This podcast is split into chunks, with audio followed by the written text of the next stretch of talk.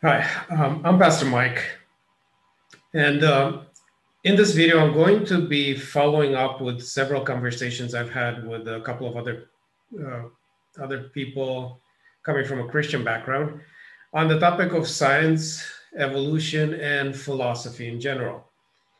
Now, uh, just by way of introduction, some, some of you might see this video for the first time in terms of uh, not having seen other videos I've done. Um, I, I have placed this, this presentation on a website called the Sola Scriptura Zoom Church. There's a website, a YouTube channel, and a podcast with that same name.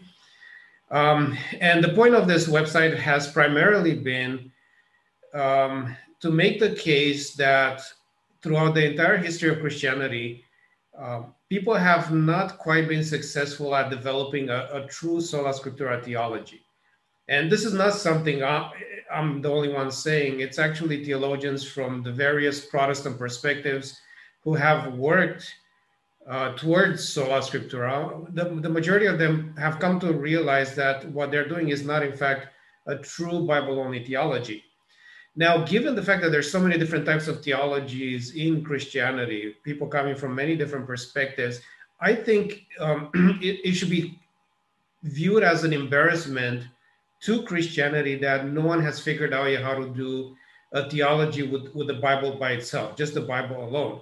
And on this website, I have argued that there is a possible way to do this as long as we're careful to take certain steps first that make it possible for us to, to immerse ourselves within the world of the Bible and figure out what the theology is uh, when we when we look at things through the, the perspective of the Bible alone.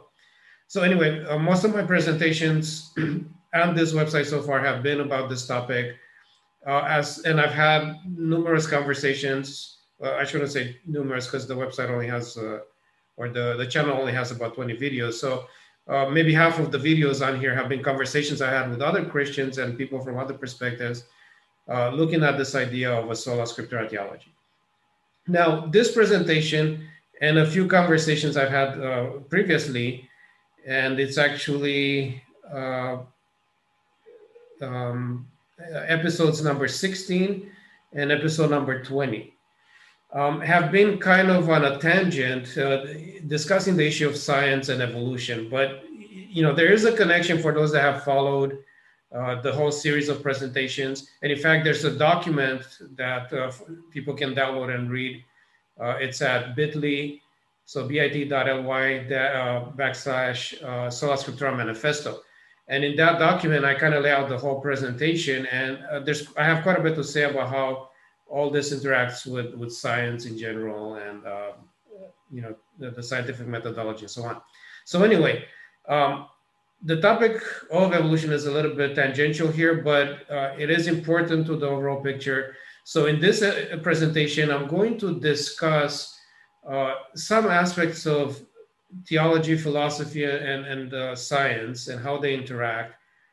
Um, and it's, uh, I, I, recommend, especially for people that might not be too familiar with some of the various perspectives in Christianity, to go back and listen to the presentation uh, for episode 16 and 20 to see other Christians' point of view or how they relate to this topic coming from coming from a different perspective uh, because it might help them to better understand some of the things I'm, I'm uh, covering in this video. Um, now, why, why does this matter? Why is this topic important? Uh, and I think for a lot of people, especially people with a science background, uh, this pandemic that we're going through at the moment, uh, you know, it's it's June uh, 2021 uh, as I'm recording this this pandemic has opened a window into into something of a um, of a, a, crisis situation within within especially American society, where you know as much as half the nation had real trouble, uh, you know, relating to this pandemic, uh, figuring out how to relate to it. You know, people first doubted that the pandemic was real; they thought it was just a regular cold or it was made up, or it was just a political ploy. Uh, then um, people didn't want to wear masks, or they didn't want to do social distancing, or they didn't want to do lockdowns. Uh, and then the, the vaccine came out, and of course, there's the anti-vaxxers and and you know medical professionals, nurses, doctors taking their sweet time getting the vaccine, uh, you know, because of all the misinformation passing around. And and I think a lot of people have had a sense that there's some real problems out there in terms of how people in general relate to science. And I think um, many people, kind of coming from a more secular perspective, have blamed um, have blamed the problems and uh, on the Christian, evangelical, conservative Christian community. So uh, essentially, basically, it, it, often seems to be people that that are, are Christian, people that are very committed to their faith. Those people seem to be the ones that have most fallen for a lot of the misinformation having to do with this with this pandemic and and and these issues with science, this this trust of science affects not only the people who who themselves don't don't take science seriously, but affects everybody else as well. Because obviously, like you know, if half the country is not getting vaccinated, or if half the country is refusing to to wear masks, everybody else is impacted by this. So I think this pandemic has opened uh, kind of a uh, pulled the curtains back for some of the more secular leaning people out there who who kind of feel well, you know, all those all those people that you know they're not educated uh, they could believe whatever they want to believe but we're going to take science seriously because we're enlightened and all this stuff but actually how christians relate to science impacts everybody not just the people themselves so if people distrust science it affects all of us and now, again, the majority of secular people I know blame the evangelical community. They blame the Christian community for the general distrust in science. And I tend to agree with them. I think Christians in general have done a very bad job in educating their members uh, on how to properly relate to, to the scientific process. So, so I would say 90% of the fault here, if we're, if we're going to point fingers,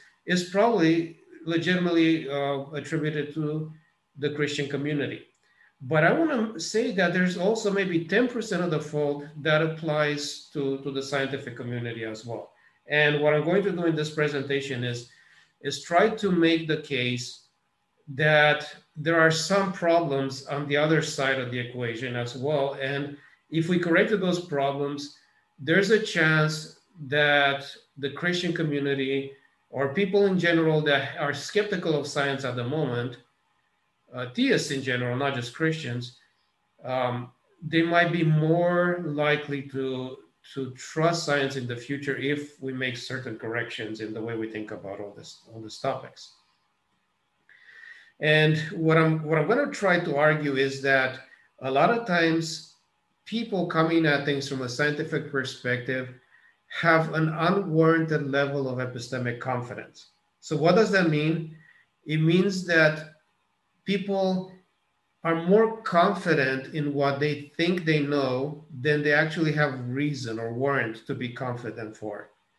Uh, they, they trust their um, ability to know facts or the, the, reality, the truth about reality, more than they actually should based on the way uh, human beings are able to access knowledge. So I'm going to be spending some time kind of discussing this, this, this idea of, of epistemology. You know, how do we know things? Uh, what can we know? What can we be confident about the things we know, and, and all these different things, and how that impacts science in general and uh, and uh, philosophy and, and so on. So um, in this presentation, I'm going to be talking about the theory of evolution, but but that's only going to be a subset of the greater uh, scientific paradigm uh, as a whole, but not, not just evolution specifically. So yes, I will address evolution to some degree, but um, what I'm saying applies to all of science uh, and to a much broader degree than it does just to evolution. Okay, so so what is what is some some what are some of the problems here? So so now let's let's talk specifically about evolution. Um, over the past 20 years or so, I think I've spent several tens of thousands of hours talking to different people from all over the place regarding the topic of evolution. I mean, I've had endless conversations with thousands of people out there. And what I've come to see is that almost everybody falls within several categories. And what I have here are three main categories for the people that are actually knowledgeable on the topic. They understand science, they understand evolution, they've done their research, they they know what they're talking about. With people that that have are knowledgeable and understand these things can be broken down into three groups. One group is the anti-evolution theists, and these are people like creationists, uh, intelligent design people, all this all these groups that deny evolution, but that take a scientific approach to the denial of evolution. Now, of course, some of some of you might say, no, those people are not educated, they're not really knowledgeable, they're not real scientists. But in fact, some of them are. In fact, there's thousands of them with advanced degrees in many different fields. I mean, I'm amazed sometimes at, at how wide this community of people is um, who oppose evolution and, and do so at a fairly advanced level. So there's a lot of people in this group.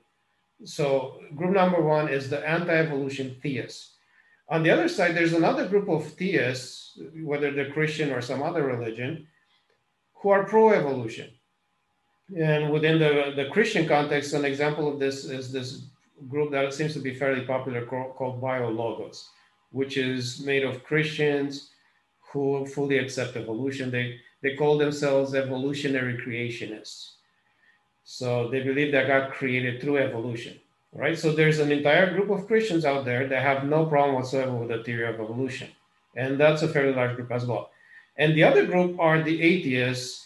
And by within this group, I'm including, you know, atheists, agnostics, people that are just, you know, secular that don't really think about the philosophy, theology, and so on. They don't really take those into account.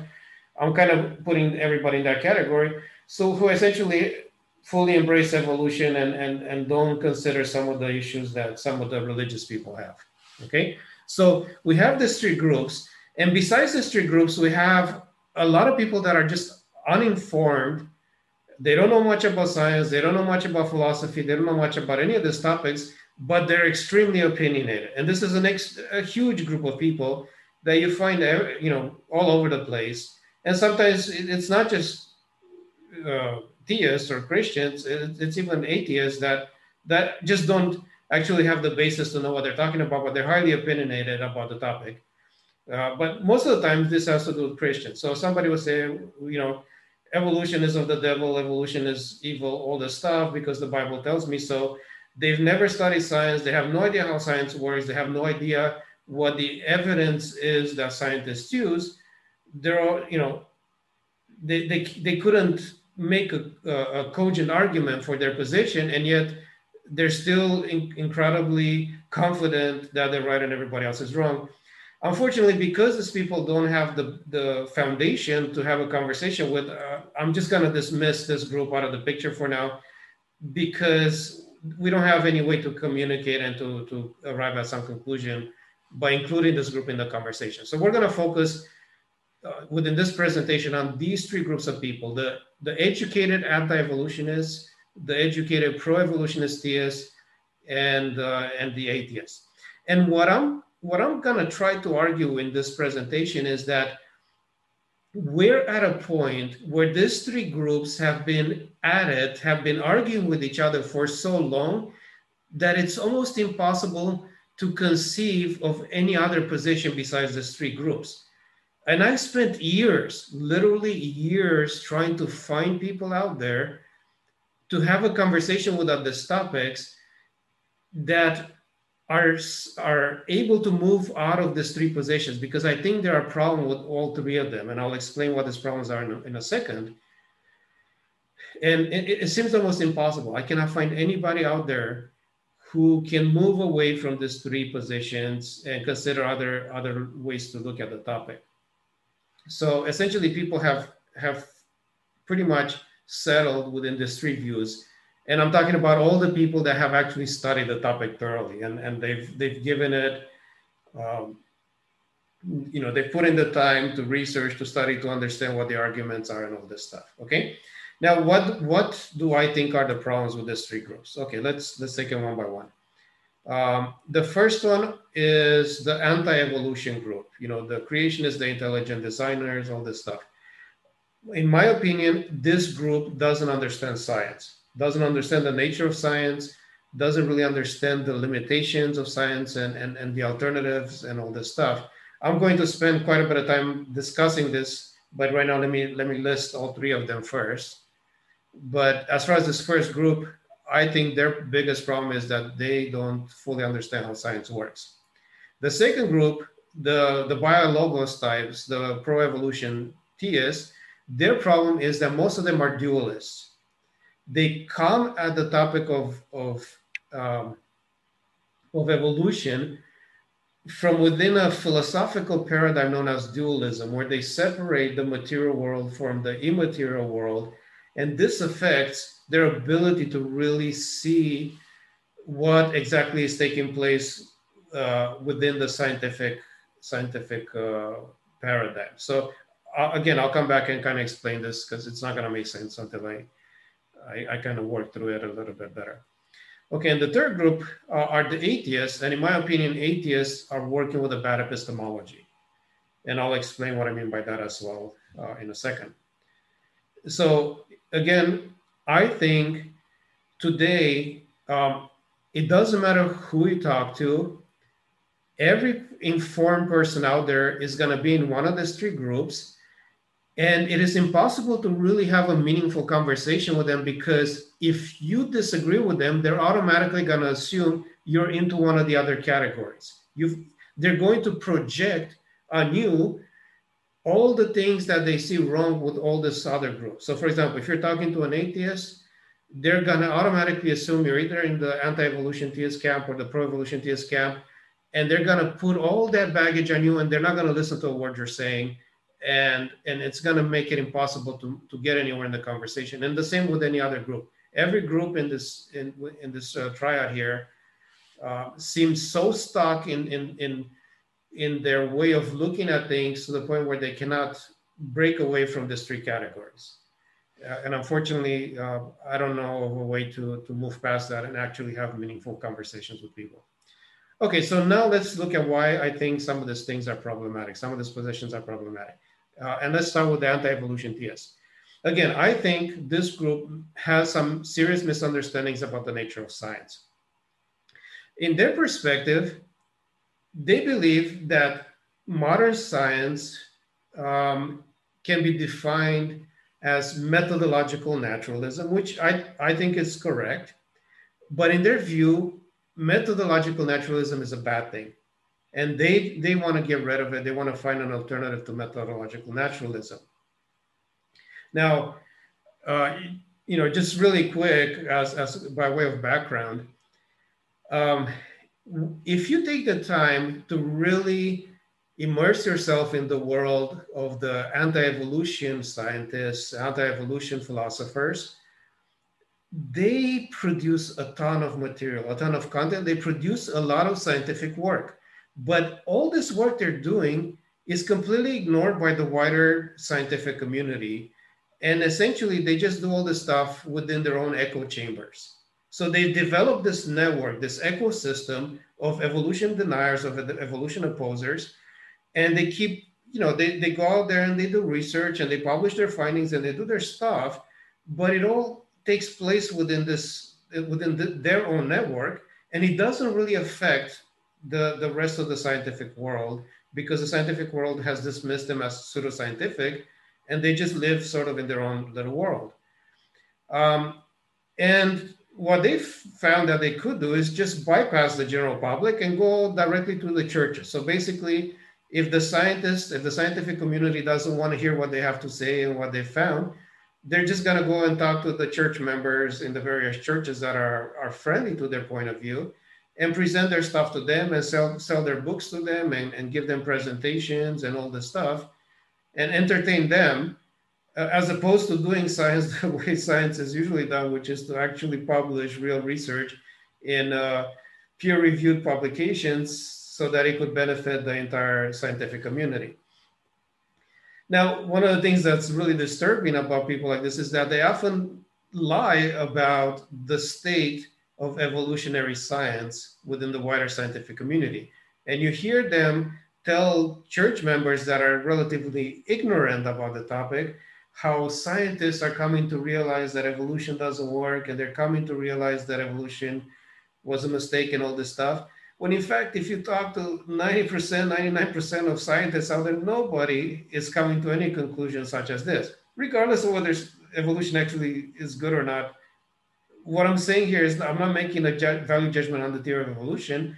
I'm just saying that the majority of scientists have not lost faith in the theory of evolution, are not in any way starting to realize any flaws or anything. And yet, time and again, I talk to people. I don't know where they're getting this information, but they keep saying, yeah, you know, even scientists are coming to realize evolution doesn't work. That's a lie. They're not. Somehow, this group of people keeps propagating this idea, keeps keeps pushing this lie out there and I don't know what the, the point is, but but it is there, it is out there, and I don't know who's doing it. I'm sure not everybody is saying this stuff, but uh, I've I've heard it time and time again.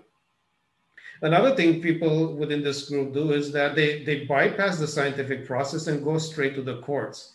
You know, they try to they try to go in you know in conservative uh, parts of the country, uh, and they try to you know force their their version of science on public schools, for example. So we have 2005, the famous Dover trial, where um, uh, they tried to provide an alternative science book for people that you know had issues with the regular science book in a pub, in the public school, uh, so that you know kids coming from a Christian background can go and read uh, an alternative version of of the facts uh, in the library and so on and, and, you know there was a whole big trial and they, and they lost and uh, there's quite an interesting story with that. But um, this this this group this this this uh, network of, of people that are um, anti-evolution um, have have taken all these other approaches to dealing with the subject than than the traditional approach which is to actually uh, convince the scientific community that there's a different way of looking at things. Now, I personally, the way I see this whole thing is that there's actually a very simple solution to what they're trying to do. Instead of doing all these things that they've been doing all this time, they can actually create their own version of the scientific community. So let's just say science, as it's normally done, can be summarized as methodological naturalism. And let's say that all these anti-evolution scientists don't agree with methodological naturalism. They just think, but MN, you know, this whole process, this the whole scientific process, the way it's done, it's a bad process. We we shouldn't we shouldn't assume naturalism in, in doing science. Okay, well, come up with a new methodology so if you're not going to use methodological naturalism, use something else. What exactly are you going to use instead? What other methodology are you going to come up with? Figure out what your methodology is going to be. Uh, articulate this methodology. In other words, uh, write it down, uh, explain it in the most concise form, where you explain how exactly you're gonna you're gonna do your science and how uh, the natural and the supernatural are going to be part of this. Explain how all this stuff works, and then create something similar to what the regular scientific community is doing, where you you get a bunch of people, a network of people. You already have the network. You already have thousands and thousands of individuals with advanced studies, with advanced scientific backgrounds. Come together and actually work towards something you know, publish your findings in your own scientific journals, but don't focus just on the theory of evolution. Focus on all of science, all of reality. And take the next three, four, five, six, seven decades and do real research using your own methodology. And over the next hundred years or so, prove to the world that your methodology is better than the normal scientific methodology. Show that you have better results, that you make predictions, and your predictions are correct more often than the predictions of regular scientists. Come up with new inventions, come up with new technology. Show to the world that, hey, here's an alternative to, to the way regular scientists do their science, but this alternative is working even better. So instead of methodological naturalism, we have this other methodology and it's doing really well. So maybe, just maybe, uh, you know, the naturalistic assumptions are incorrect after all, and, uh, and this methodology is better. And prove to the world that there is a, a different and a better way of doing science.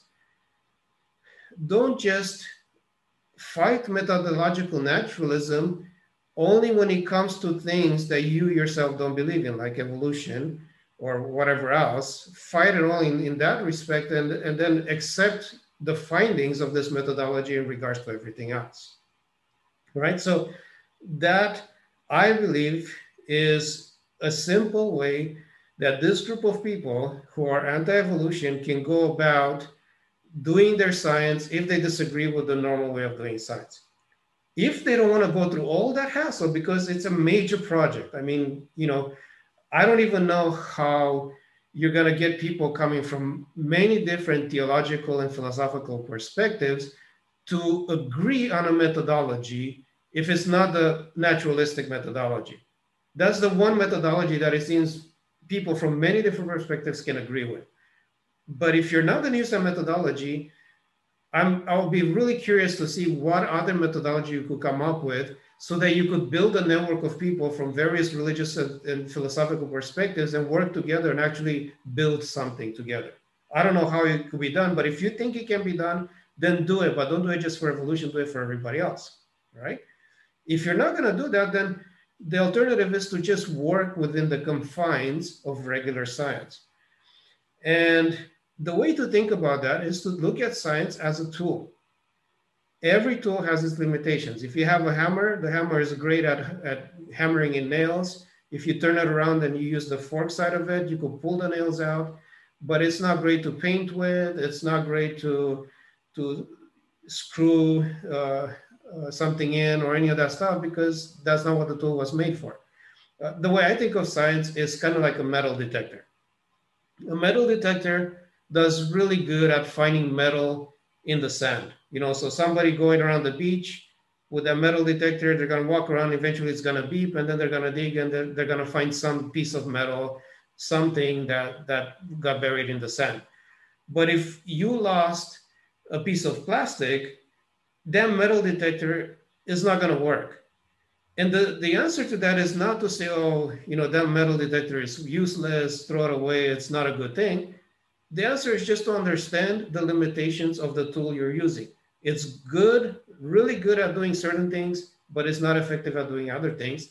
So just recognize that and, and learn to live with it and work within those confines, within those limitations. So again, for this group of people, and I'm not going to spend much more time on, on this group of people, the, the one third of my circle who are anti evolution theists, informed anti evolution theists, you have two solutions. Either develop your own scientific community, build around your own methodology, and then do everything, study everything in the world using your methodology and show the world that your methodology is better, or find a way to work within the confines of the present day scientific methodology and just live with it and stop fighting it and stop uh, stop arguing with um, you know trying to trying to make exceptions within that methodology whenever it doesn't suit your beliefs all right? So moving on let's go to the next group. This group are the pro-evolution theists. Again people like biologos biologos is some kind of ministry some kind of organization. I, I I'm, I'm not too familiar with them but they seem to to be fairly well known when it comes to christians that accept and embrace evolution and they believe that God used evolution to create truth. Now, what I think is the problem with this group is that the majority of them are dualists. Um, for people not familiar with theology and philosophy, dualism is kind of a strange concept sometimes, which which says that um, as we look around us, we see a lot of material objects. The world is made of matter. It's made of uh, um, things that we can touch and feel and, and our senses can perceive. But somehow this, this material side of reality is only one layer. And then there's another layer that is immaterial, or maybe you could say that it's supernatural. And this immaterial layer somehow holds the rest of the material stuff together. Now, um, there's different ways that different groups of theists have come to think about reality and, and matter, the material versus the immaterial, and all this stuff. And I'll explain that in a second. Um, you know, and, and, and then there's different kind of frameworks around that as well. So you have people who are pantheists or panentheists. I'll explain all this in a second, but I'm just kind of outlining it now. Uh, so you have pantheists and panentheists, you have theists, uh, and within theism, you have Platonism, Aristotelianism, and, and, several other perspectives. Okay, the problem with this dualistic perspective is that it creates a kind of a buffer. Um, it, it kind of clouds one's vision so that when they evaluate the scientific process, it doesn't allow them to really see what is going on within within science like what is science actually doing what is it accomplishing as, as, the, as the process is moving on. So, um, in my opinion, people that come from this perspective are usually not really seeing the science directly. They're seeing science through this lens that they have, which assumes that the world is made of these different components. So I'm going to put a chart up. It's kind of complicated visually. Don't don't get too, too concerned yet uh, give me a chance to explain it. Okay, so I know this is a, a, super busy chart, so let's go piece by piece here. These are different metaphysical paradigms. Uh, and metaphysics basically has to do with the world behind the curtain, so to speak. You know, what is out there? You know, be, be, beyond matter, beyond the visible universe, is there some other kind of reality? Is there a God? Isn't there a God? Is there a supernatural? Is there not a supernatural? And all this stuff. Okay, so here's, here are some of the possible views. One view is pantheism. now, pantheism is simply the view that the world as we understand it, the material world, the material universe, and God are one and the same. They, are sort of overlap, they're, they're overlap, uh, they're the same entity. God is somehow part of our material reality. So that's pantheism. Panentheism is similar, but the world is not the entirety of God, it's only a part of God. So uh, I have this circle here, which is a bigger circle representing God, and the world is a smaller circle that's within God. So the world itself is part of divinity. Okay? Those are two views that Christians have generally re- rejected in the past, even though uh, in modern theology, these two views sort of made a, a um, have come back and there's some modern theologians that have adopted some of these some of these views that um, used to be more uh, foreign to Christianity in the past. okay, so now the traditional Christian view is the theism view, which says that God and the world are two separate things. God created the world, but created it as a separate entity from Himself. Right. So, you know, just picture these two things. Uh, you know, this big circle here for God, this smaller circle for the world. They're separate realities. Um, they don't overlap like they do in pantheism or panentheism. Okay, and then we have naturalism, which has the world but doesn't have God. So the world is, is all there is. There is no God in it. Now, of course, there's also the some people that separate God from the supernatural. Like, for example, some some sects of Buddhism don't believe in a God, but they do believe in some kind of supernatural as well. But I didn't put that in the graphic because it would complicate things even more than they already are. But just keep in mind that that, that position is there as well. Okay, so now let's look at the theism uh, perspective. Theism says that God and the world are separate, but there's different kinds of theism or different assumptions made by people who do accept this theistic paradigm. So some some perspectives say that the world is not just one thing, it's not just a material uh, thing, but it's actually composed of, of a material reality and an immaterial reality, or a natural reality and a supernatural reality. And there's different ways that happen. So Platonism, and and this this graphical representation probably isn't the best one, but Platonism has um, separates matter from you know the immaterial forms or the immaterial reality in some way it's usually that the immaterial is the, the real reality and, and the, the material, the, the stuff we can feel and touch and smell and see. Uh, it's only like a, um, a, shadow representation of the real reality, which is the immaterial. Now, uh, Aristotelianism kind of flips that around and says, no, uh, the world is material, but then it has a supernatural essence. There, there's like a, uh, something within the material that kind of holds it together. So it's still dualistic. It's still two separate types of reality or two different kinds of reality, but Aristotelianism kind of uh, puts the supernatural as the thing that holds all the natural things in place. Uh, it, it keeps matter together. Okay, there's another view called idealism, which which says you know the material reality doesn't exist it's all supernatural, it's all immaterial, but it's just us that perceive it as material, but it, it's not actually there. So that's that's another perspective. And finally, there's a perspective that almost nobody holds, um, or it's not well known, and I called it here cosmic monism, and it's still within the theist uh, paradigm. So in this perspective, basically the world is natural, it's material, and there's no supernatural component to it, like there is in Platonism or Aristotelianism, but there, there is a God as well. So God created the world as one entity. He created the cosmos as one thing, as opposed to it having multiple layers. Okay, so what I'm going to argue here is that all of these perspectives, uh, pantheism, panentheism, uh, any of this dualistic theist forms like uh, Platonism, Aristotelianism, idealism, all of those things get in the way of our ability to really understand how science functions. And a lot of Christians come from this metaphysical perspectives and and it's almost like they have these glasses on that get foggy because of their dualistic lens and it keeps them from really thinking through how science actually works so I've crossed out pretty much every view here except the the this cosmic monism. I called it. This is a name I made up because I haven't found any actual official name for it. And and the naturalist perspective, which is the way science works. So basically, here's the difference. Naturalism says there is no God and the world is just one thing. There's no supernatural to the world. It's just one material universe.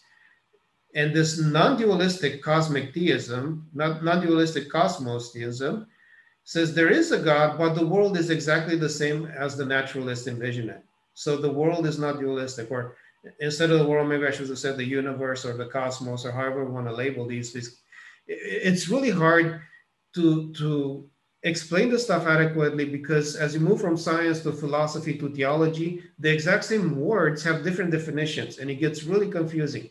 But what I'm saying here is this that uh, if we look at how atheists, naturalistic atheists, think about reality, picture the look at the reality the way they think about it. They envision it, they envision the universe as being uh, this completely material thing that has been developed through, through uh, naturalistic processes from beginning to end, all this stuff.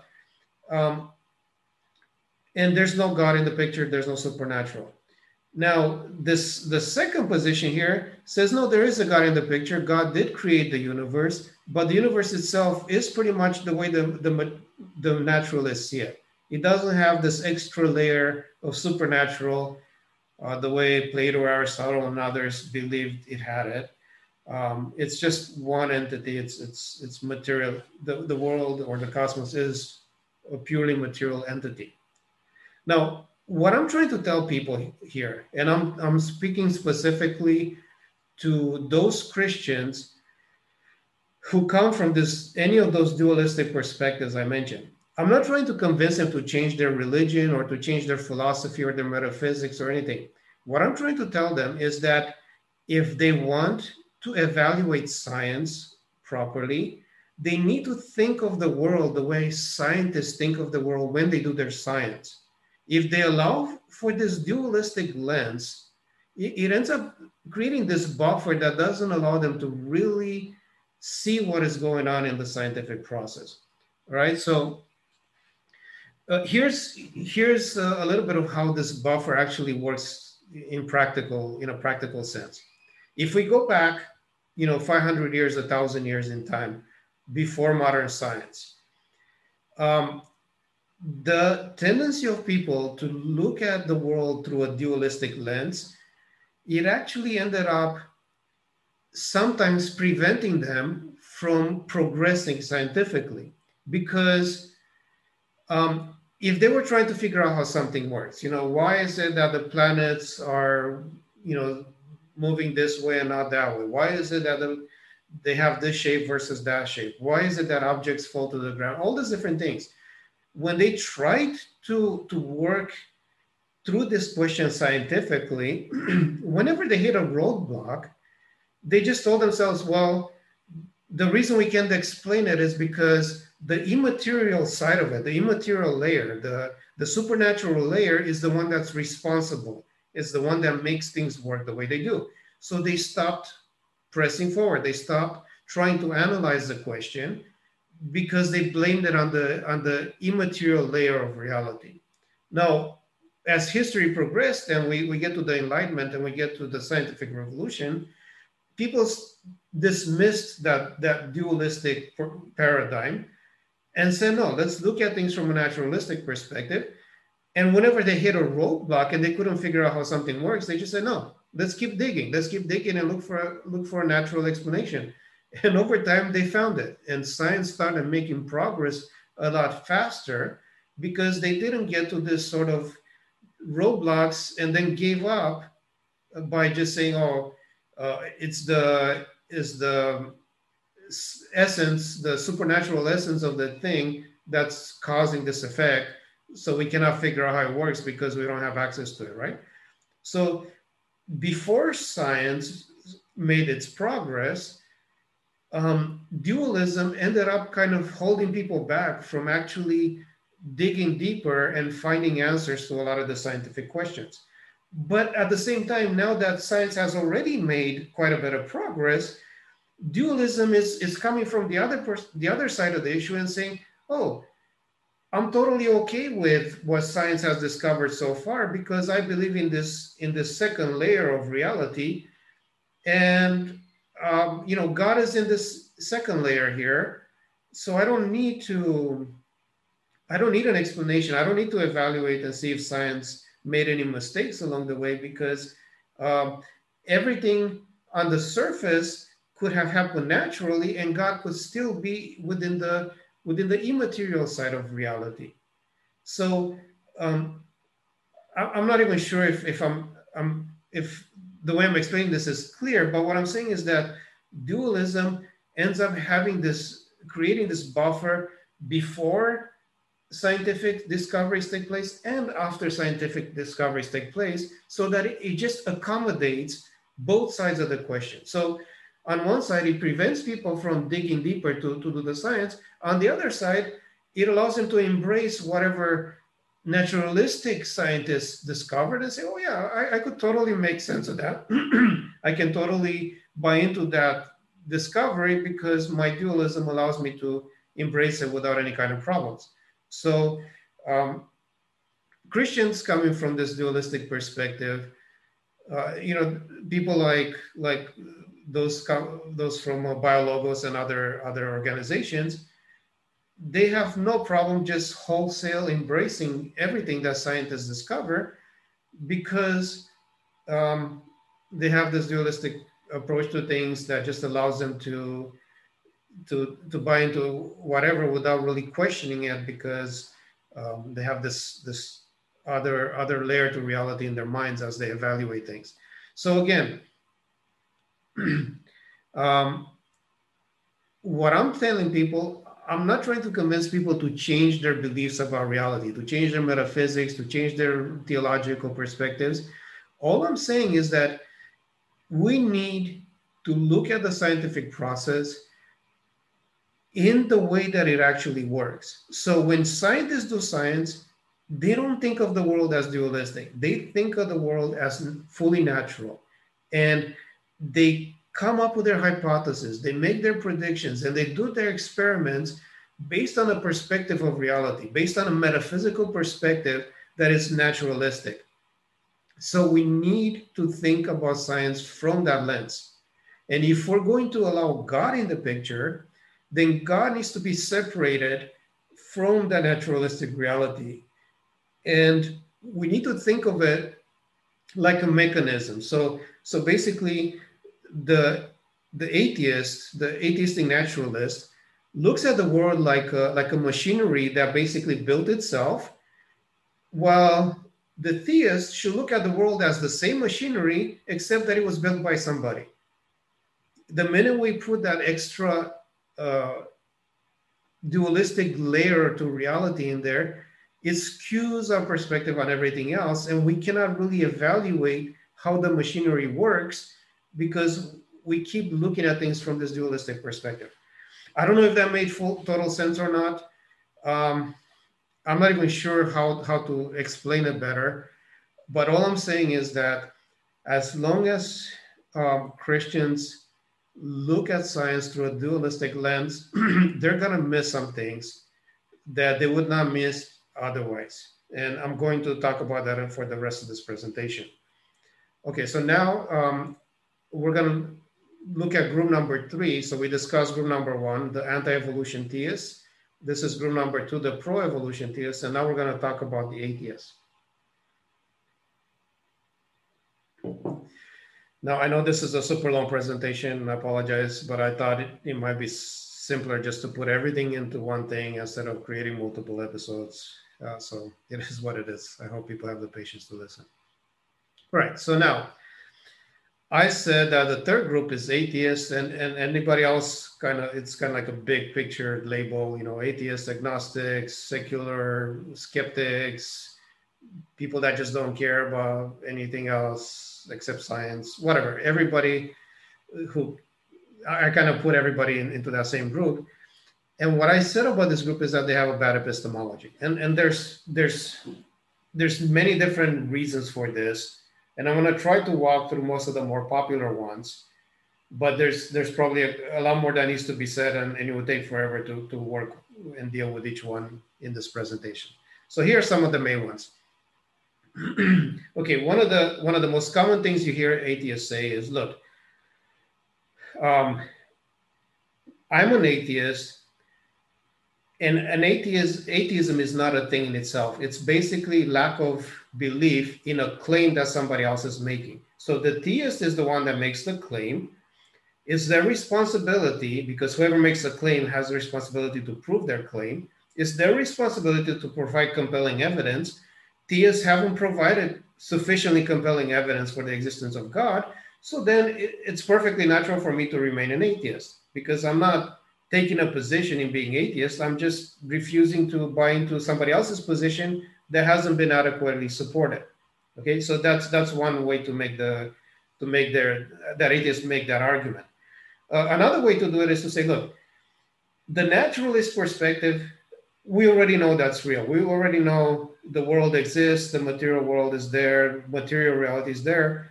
If there's something beyond that, that needs to be proven. Naturalism is the default and anything else we need some some reason to, to consider any other possibility and until that reason is provided it's perfectly reasonable for us to remain uh, naturalists in our, our view of the world okay? So those are two two ways that atheists approach this thing.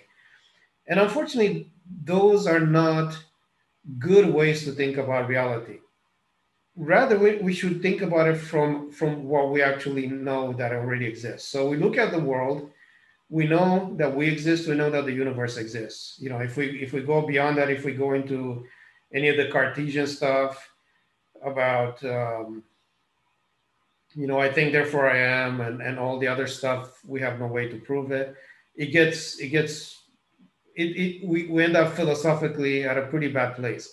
But let's agree, and I, you know, atheists, theists, and everybody else uh, seems to agree, or at least everybody that's interested in science agrees that you know humanity exists, the the world around us exists, the universe exists. These are the things we know to be true. These things exist. So the next question is, how did they get here? And the answer is, we don't actually know. There isn't a default position. Uh, we cannot say the default position is that they got here through natural processes. We don't actually know that happened. It could be that they got here through natural processes or they got here through some kind of supernatural process. We don't we don't know, and we cannot say one is more plausible than the other because we have no way of, of making that argument. So the default position is not naturalism the default position is we don't know how we got here. We know that we're here. We know that we exist. We know that the universe exists, matter exists, planets, uh, constellations, all this stuff. They all exist. They're out there. There's a whole universe out there. We know that it's there. We don't know how we got here. And there isn't one possibility that's more plausible than the other. Okay, so uh, then, you know, one of the things. Uh, uh, atheists might say at this point and say, well, you know, if you say, well, uh, if the universe didn't get here through naturalistic processes, um, how do we know which God created? Is it your God? Is it the God of uh, uh, the Muslims? Is it Thor? Is it some other God? Is it the flying spaghetti monster? How do we know which which God? That is not relevant here because we're looking at the world itself and we're saying we're asking the question did this thing this universe that, that we can see that we, we we know exists did it get here through natural processes or was there something else needed to make it get here? Whether it, the something else was some supernatural force whether it was some kind of god that is like a, an intelligent entity whether this god was this you know the god of the jews or the god of the muslims or the god of the hindus or many gods that doesn't matter. What matters is how did this get here? Did it get here by itself or did it get here by some mechanism, by some, some intelligent entity that made it happen? Um, so you could probably break it down into two, three possibilities, or you could say, okay, here's two options. Was it was it a natural development, or, or was there was the supernatural somehow involved? So kind of break it into two options, one or the other.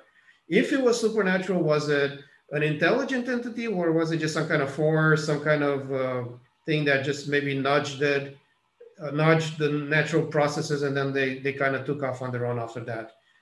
Uh, so those are kind of the three main categories, uh, natural, supernatural, or, or a supernatural mind. And the difference is that if you're just dealing with a force, then, you know, it's just some kind of random um, thing that that kind of moved the process along, got it going, or maybe pushed it in in some direction, and then and then the natural processes took over from there and developed the rest of the universe. But if it's a mind, a mind could actually engineer the thing. So you know, if we think about how we build complicated stuff, you know, you have uh, engineers building bridges and you know building cars, computer software, all this stuff so there's a, a, more complex process involved if we're dealing with a mind versus dealing with a force. But those are kind of the main options. And we don't have a way to say this one is more likely than the other one. Now, sometimes when I talk to atheists, I use kind of an analogy because sometimes it, it makes a little more sense uh, to them just because of the fact uh, of, of their aversion to the whole concept of God and the supernatural. So uh, here's another way to think about this. Okay, let's assume for a second that naturalists are correct. Atheists are correct, naturalists are correct. The world is entirely natural. Uh, it began somehow on its own and it started developing over time. And after billions of years, you know, it got to the place where it is today. You know, evolution happened. Eventually, human beings evolved and we're self-aware and we're starting to ask questions about how it all got here and all this stuff this entire thing is exactly the way atheists believe it happened. Okay, let, us just assume that's correct, right? At some point, chances are we're going to get advanced enough to where we can replicate this whole thing within a computer simulation. So we could create a computer uh, environment that has the same kind of fundamental laws of physics like the real world, you know, so the uh, gravity, the different electromagnetic forces, nuclear, strong nuclear, weak nuclear, all these different forces in physics, we can, we can actually replicate those within a simulated computer environment. And once we have all the, the laws and forces in place, we can simulate something like the Big Bang and, and let this virtual universe develop. And over time, let it develop planets and everything else. And, and then on some of those planets, maybe the, the conditions are, are right for evolution to take place. And over time, that could end up, you know, developing all the way to intelligent organisms that are going to start asking questions about how they got there, right? Because if this already happened once, that means logically speaking, if we get in it advanced enough to understand how it happened, we should be able to replicate the whole thing, okay? So the question is, how do we know that this world we are in is the primary reality or is some kind of secondary or tertiary reality that exists virtually uh, within some you know computer system or something that somebody developed, right?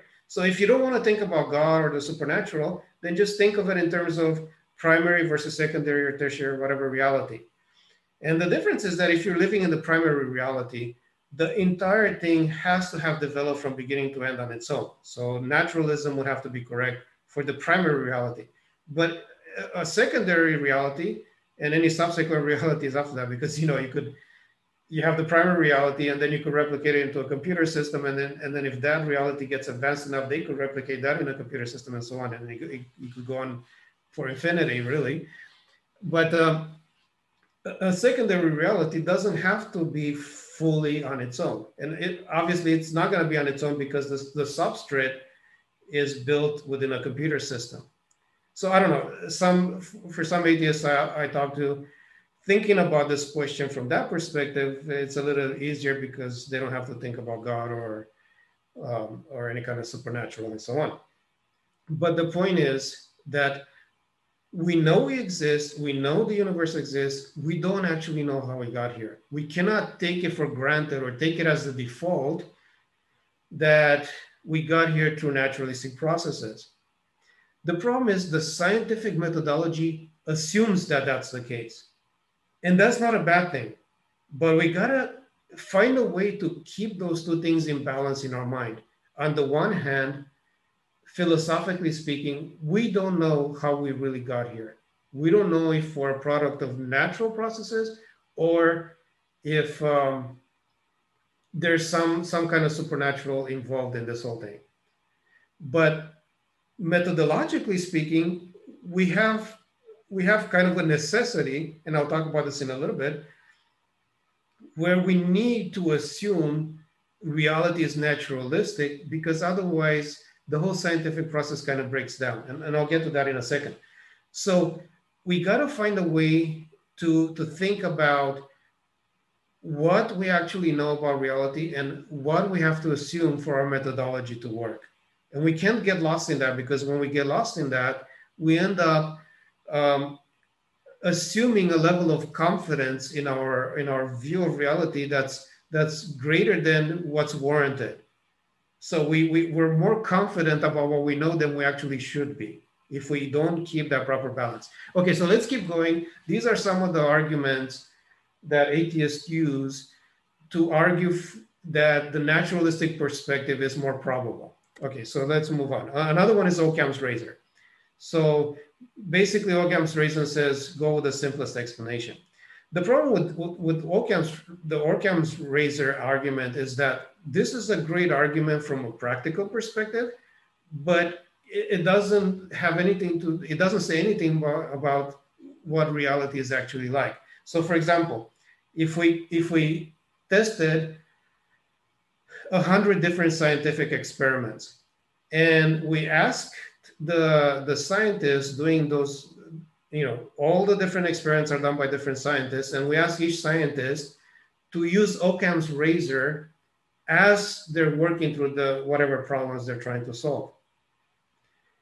Doing that is a good idea because um, it allows them to take the shortest route. So in other words, they they come they come up with the simplest hypothesis, and if that one doesn't work, then they go to the next simplest one and they move on. And it makes sense to take this this pathway because if if you start with a complicated one and that doesn't work, you're doing all this extra work for nothing. Start with the simplest and then move on from there. But just because you do that doesn't mean that the majority of the times using Occam's razor gives you the right conclusion. No, the conclusion or the, the solution might be something else. But practically speaking, it makes sense to, to take the, the, the route which tells you, okay, try the simplest solution first. So again, here's the there's a difference between what makes sense practically and what actually is there in reality. Um, so uh, this this is somewhat similar to the previous point. Okay, now other atheists will say no, no. Um, um, naturalism is not the default position. Naturalism is not uh, something that is more probable uh, a priori than, than uh, some of the other options, but it's something that seems to be more likely based on where we are in our scientific progress. So, in other words, maybe 200 years ago, um, the likelihood of naturalism being correct was just as great as the likelihood of supernaturalism being correct. But after all the scientific progress we've made over the past 200 years, uh, and and we we kept finding natural explanations for all these different things that people used to assume uh, had supernatural explanations. Now it's safe to say, well, we're probably going to find natural explanations for everything else as well, all the way to the end, to the point where we don't need a supernatural at all. And I want to say, no, that's not a reasonable conclusion.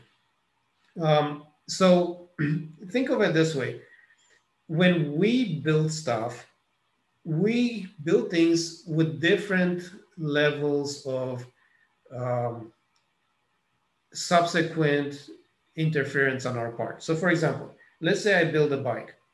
If I build a bike and I want to use the bike to get from home to work every day, then not only do I need the bike, but I need to actually pedal to get myself from where I am to, to from my house to my work. So I have I have built a device that is capable of moving from point A to point B, but it needs constant input on my part. It doesn't just do it by itself. So I, I, I build a bike, I get on the bike, and I have to pedal. And after 20 minutes of riding, I eventually get to my destination. Okay, all right. But but I don't have to. I don't have to. I'm not forced to only build a device like a bike. I could say, no, I don't want to do that, put that much effort. I want to put the effort in the beginning to build the device, and I want the device to be able to, to take me there on its own after that. So what do I do? I build a motorbike, right? I put an engine on it, I put gas in it, and then I don't have to pedal. I get, I get on the bike and I turn it on, and it takes me from my home to my work uh, without me constantly putting more effort besides the creative effort for to get me from where I started to where I'm going. Okay, but then I say, well, still, I don't just, I don't want to even put the effort into building the bike that I'm putting. I don't want to put the effort into building the, the motor and, and all this other stuff. I want to build something that will build the bike for me, the motorcycle for me. Okay, so I create like a, a factory or I create some kind of robot. And this robot, whenever I need a new device, it builds it for me, right? So, in other words, the, the, the point here is that the creative process can be at any step along this, this pathway. So if we imagine a line uh, here at the bottom where I have um, divine interference, you could replace divine with any kind of any any other kind of creator entity, right? So you have this uh, this creator, and you look at the universe, and you could say, well, how would a creator create this universe? Well, the creator could be really hands-on because maybe the creator really likes to to get involved and and really participate within the universe that, that he created. So maybe um, he comes in and, and and you know makes the rainfall and and makes the you know causes earthquakes and and storms and winds and all this stuff whenever he feels like it because he wants to participate. Or he could make all that stuff happen automatically. And and then you could say well what about how things developed developed through natural processes? You know like for example planets are the result of gravitational forces and centrifugal centrifugal forces and all this stuff well yeah maybe the creator actually wanted to to create things through that process so we don't we can't assume that if a creator exists the creator would, would have to have created things very hands-on, kind of like this, this bike I described earlier, where he's constantly having to, to keep interfering and to keep, keep being involved. Uh, and because we realize that reality isn't like that, that somehow that proves that there was no creation process. In fact, the naturalist assumes that there's zero outside interference. So automatically, what he's saying is that this entire thing could have developed from beginning to end on its own, which means that if there was outside interference, like if a creator or God or, or maybe there's a primary reality and we're in the secondary reality, if this creator entity did only a tiny, tiny bit, the naturalist already has admitted that everything else could happen on its own. But if that tiny, tiny bit just maybe just got the thing started, maybe just created the, the, the setting or the substrate or created the environment and everything else unfolded on its own, that's still a creative process that's different from naturalism, okay?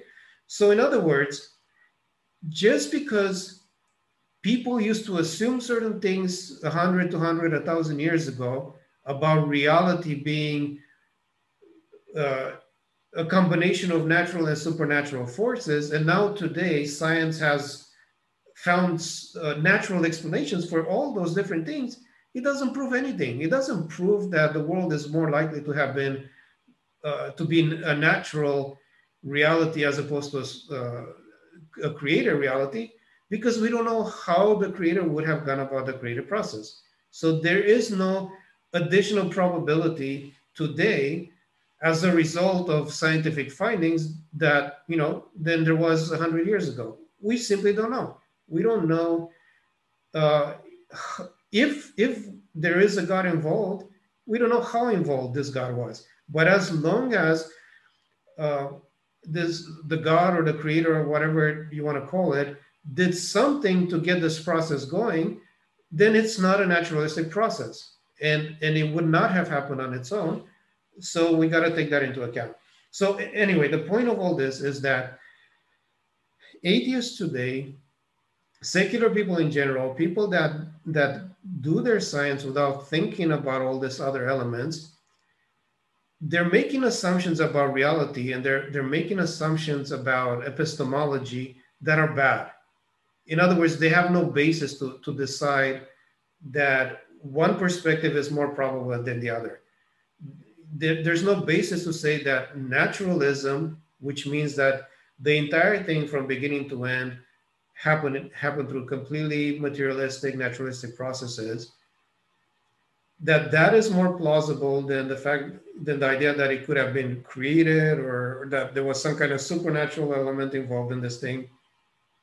There's no way to know that. We know that we exist. We know that there is a reality out there, that there's a universe out there, we know that these things got here somehow, but we don't actually know if they got here on their own or if they got here with somebody's help.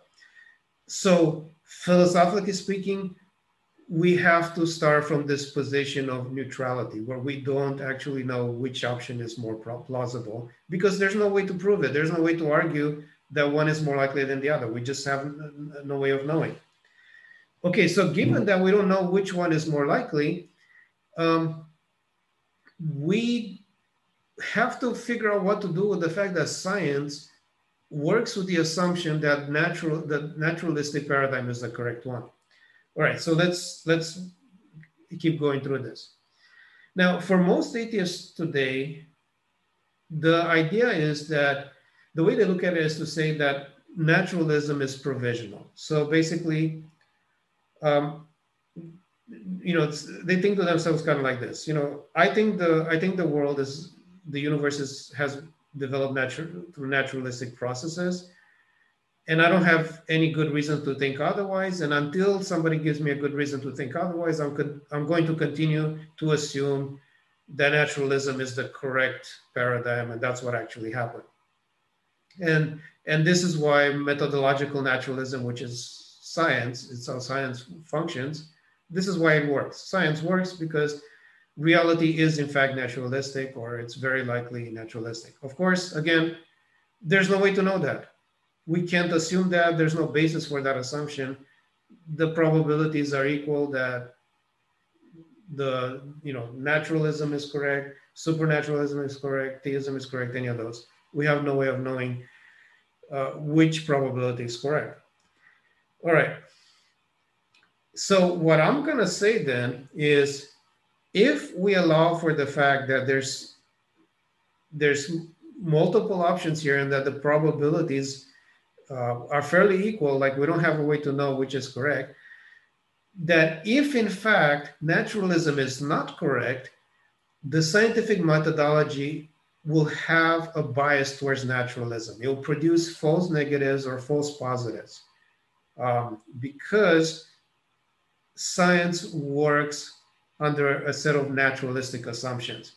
And those assumptions will, will cause it to, to have kind of a skewed um, direction when it comes to choosing between these two options. So, you know, if we give equal probability to both options, naturalism versus supernaturalism, science will tend to go towards naturalism even if the other one is correct.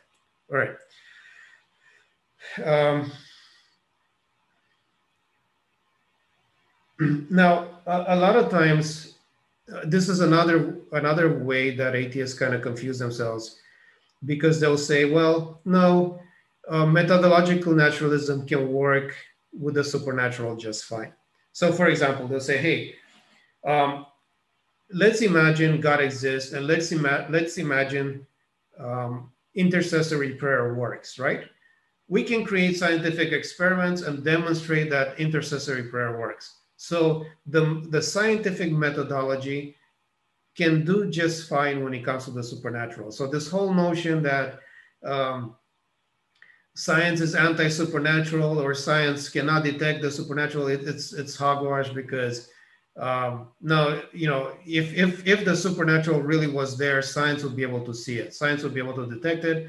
All you have to do is is create a double-blind, randomized study with with with a large sample size, with a bunch of people doing intercessory prayer or doing the rosaries or doing their whatever it is they're doing, their rituals. And if those things really work, then science should be able to figure it out that it works and and and uh, um, there shouldn't be any problem. But this whole argument assumes that you're dealing with an interventionist God, with a God that steps into modern reality. And it assumes that these interventions can be placed under experimental conditions that we're going to discuss in a second. But let's think of it from another angle. Let's think of it in terms of things that happened supposedly at some point in the past. So uh, if we think about the universe from from the very beginning, the the time when it first began, all the way to the present, um, what if divine interference didn't happen now? It happened way back then and made the the development of the universe possible. Okay, so let's take something um, that scientists don't currently have an answer for, and I'm not saying they might not ever have an answer for it. Maybe in another five, ten years somebody will figure out how to explain abiogenesis.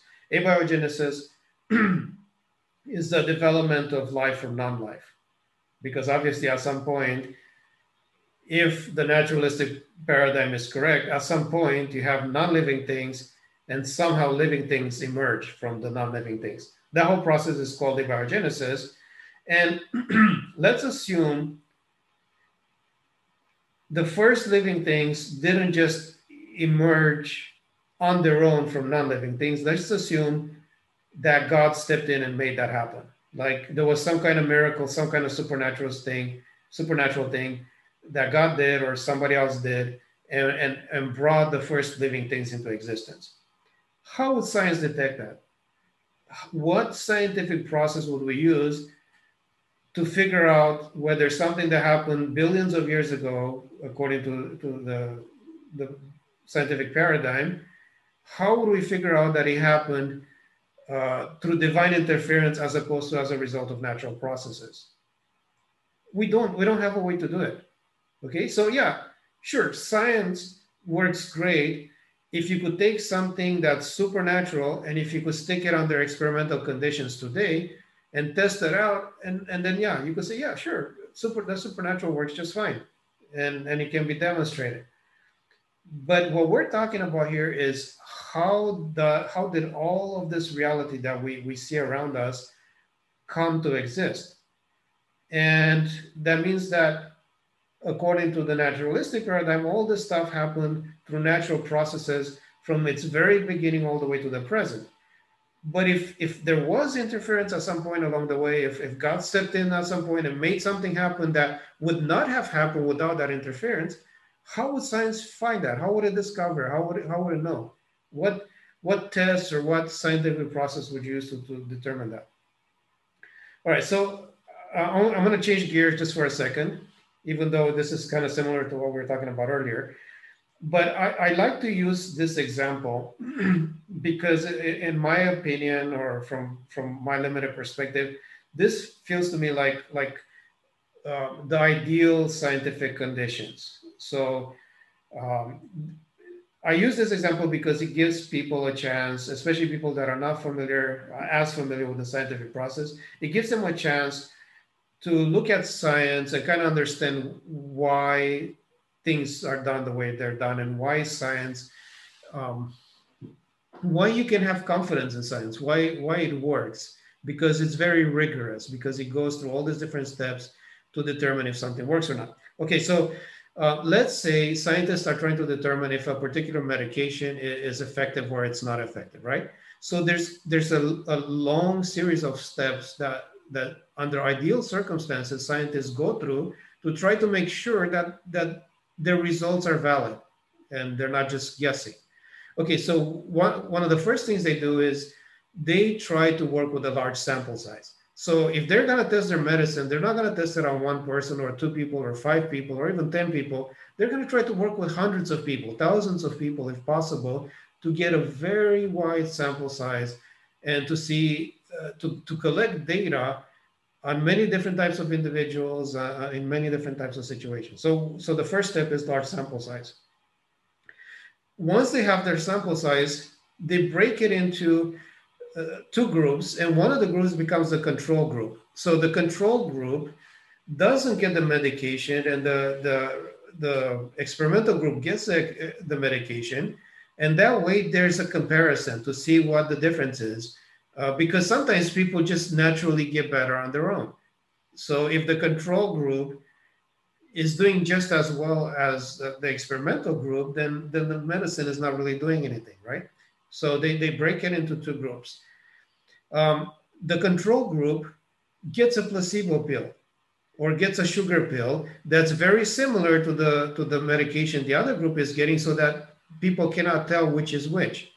Because sometimes just taking a, a placebo pill and telling yourself that you're getting a medicine affects you psychologically enough to, to start actually getting better because your mind is uh, telling your body that you know you're taking something to make you feel better. So scientists want to make sure that this medicine actually works and it's not just a placebo effect right okay so now that you have the placebo you set the whole thing up to be double blind which means that uh, the doctors, the nurses, the people that are administering the medication, the patients, nobody knows who's getting the, the real pill and who's getting the placebo. Now, in real life, it doesn't always work because sometimes the people that take the medication can feel immediately feel stuff. Like sometimes they get sick or sometimes stuff happens and people know like, oh, you must have the real medicine while I have the sugar pill. But I'm talking about ideal circumstances here. under ideal circumstances, they try to set things up so they're so the whole experiment is double blind and people do not know which group they're in if they're taking the real medicine or the the fake medicine now even the process of of giving the medicine to the patient is randomized uh, because they don't want anything to interfere with, with, with the data so you know they might put it into a computer and the computer will will assign numbers to patients and assign medicines to the patients uh, on a completely random schedule so that no, not only nobody knows who's getting what, but the, the choice as to who gets which one is, is left entirely to chance. So that there isn't some kind of accidental selection of one group over another, and, and that ends up uh, affecting the results.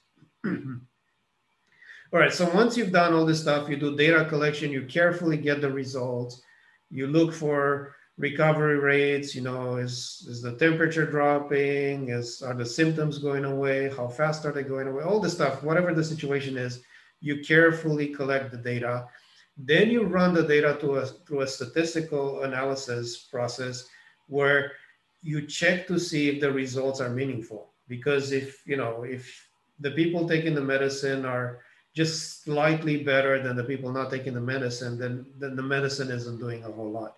So you, you take your numbers, your data, and again, we're dealing with, with thousands of patients with large amounts of data, and you put into the statistical um, analysis program, and then you try to determine like, hey, is this stuff really working? Uh, is there is there a noticeable difference in results? Okay, once you do that, um, you want to have the whole thing. You you want. Uh, you want your experiment to be reproduced by somebody else under a different setting um, so that you know they they look at what you did and, and then they reproduce it their own way to see if you still get the same benefits and the same results.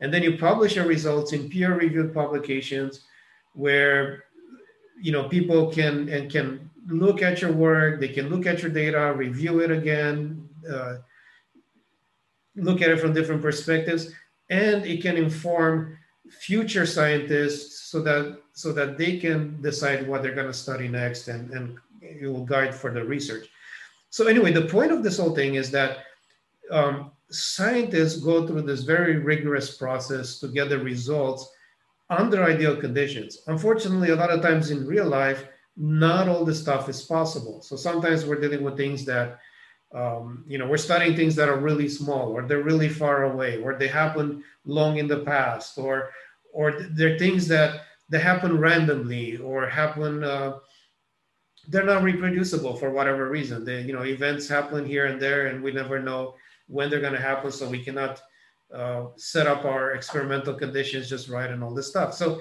real life is a lot messier than these ideal conditions but science tries to come as close to this as possible so that it could get the best possible results.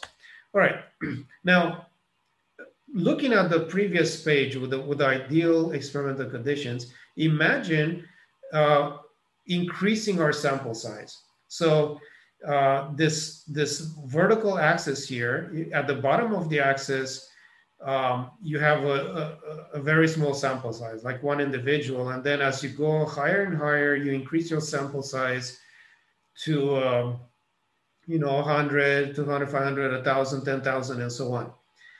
Now, the more you increase your sample size, the more the certainty of the results increases. So when your sample size is really small, even if you get good results, it doesn't mean that your medicine actually works um, it could just be a coincidence. It could just you, you could just have gotten lucky, or you have you happen to have picked the very people that the medicine works with, when in fact other people uh, are not really affected by it, and so on. So, in this chart, what I'm trying to say is that um, when we're doing science, uh, as we get more and more data, the level of certainty we have in any given conclusion increases. And then there's there's this kind of curve where at the beginning uh, there's relative uncertainty, but as you continue to collect data, you tend to get to a place towards the middle of this uh, curve where um, you can be fairly confident in your conclusions. And then as you continue to get more and more data that confirms your conclusions, you become more and more confident, even though you could never be 100% confident in science. You know, you could always, you know, who knows what will happen in the future that might um, maybe throw off your, your results in some, in some respect. But, but as your data increases, as you get more and more results confirming your conclusion, the, the more confidence you have. Okay, so why does all this stuff matter for what I'm saying? Now, uh, when we when we work with uh, you know when you're doing science and you're you're you're trying to determine all these different aspects of reality. How did this happen? How did this get here? How did this occur? Um, we tend to focus on the natural side of things. So we say, okay, for example, you know, let, us go back to abiogenesis. How did the first living organisms come to exist? How did they emerge from non-living um, elements? So do people come up with the, with a supernatural? Do scientists come up with a supernatural hypothesis? No, they don't say, well, I think God is the, the one that made the first living cells. No, we don't, scientists don't say that they start with the natural hypothesis. They say, okay, maybe the way it happened is uh, this particular compounds formed because of certain situations, and then um, you know maybe they they came together under this condition and so on. So so they come up with a natural hypothesis. They make predictions based on that hypothesis, and then they set up their experiments and they try to see if the experiments confirm those predictions. If the predictions are confirmed, um, they say, okay, so let's let's go back and, and do more research and, and collect more data. And as they go through this cycle, their, their confidence level increases more and more. If their predictions are not confirmed, then they say, okay, maybe the, the hypothesis was bad, maybe the predictions were off. Let's go back to the beginning and, and tweak our hypothesis. Let's let's come up with some other some other way to, to, to think about this or maybe some other solution to the problem.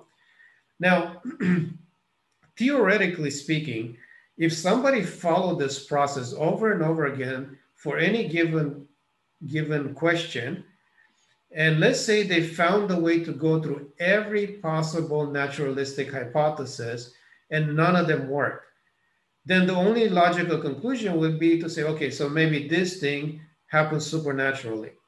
So in, in other words, given the current scientific methodology, the only way we would ever arrive at a supernatural conclusion is if we somehow eliminated all the naturalistic uh, uh, hypothesis, naturalistic um, means by which that, that thing could have happened naturally.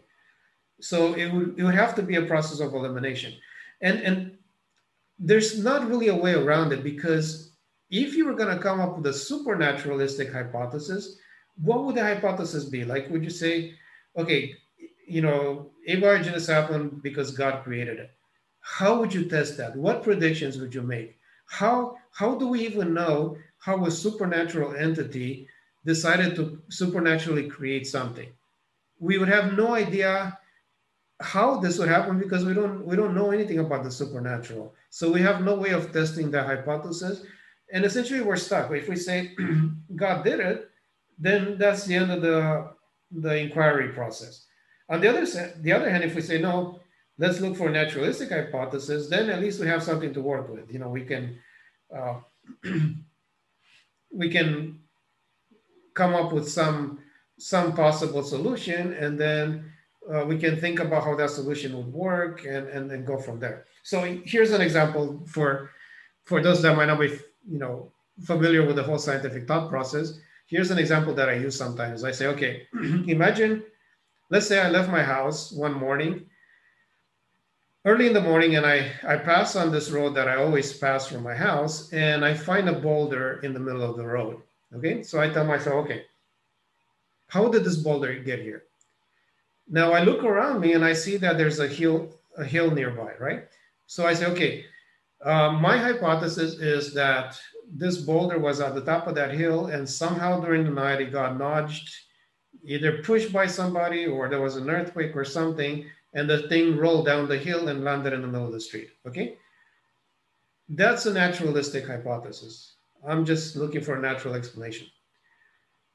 What can I do now that I have my hypothesis? Well, I can stop my car, get out, and I could go to the hill and, and, and look at the pathway this boulder would have had to take to roll down the hill. And I could look for evidence. You know, maybe there's there's a scrapes in the ground. Maybe the vegetation is broken. Maybe if I climb up to the top of the hill, there's a place where this boulder used to sit. You know, there's like a hole in the ground or uh, some something where the boulder used to be, and I can tell that the boulder was there. And then I could see it. I, could see the effects of it rolling down the hill. So I have my hypothesis. I'm making my hypothesis make certain predictions, and then I could go and test those predictions that's the advantage of working with a naturalistic hypothesis. If I said, if on the other hand I said, no, uh, some kind of supernatural entity put this thing here, then what exactly would I predict based on that? Like, did the did the supernatural entity uh, miraculously create this out of thin air? Did it take it from somewhere else and put it here?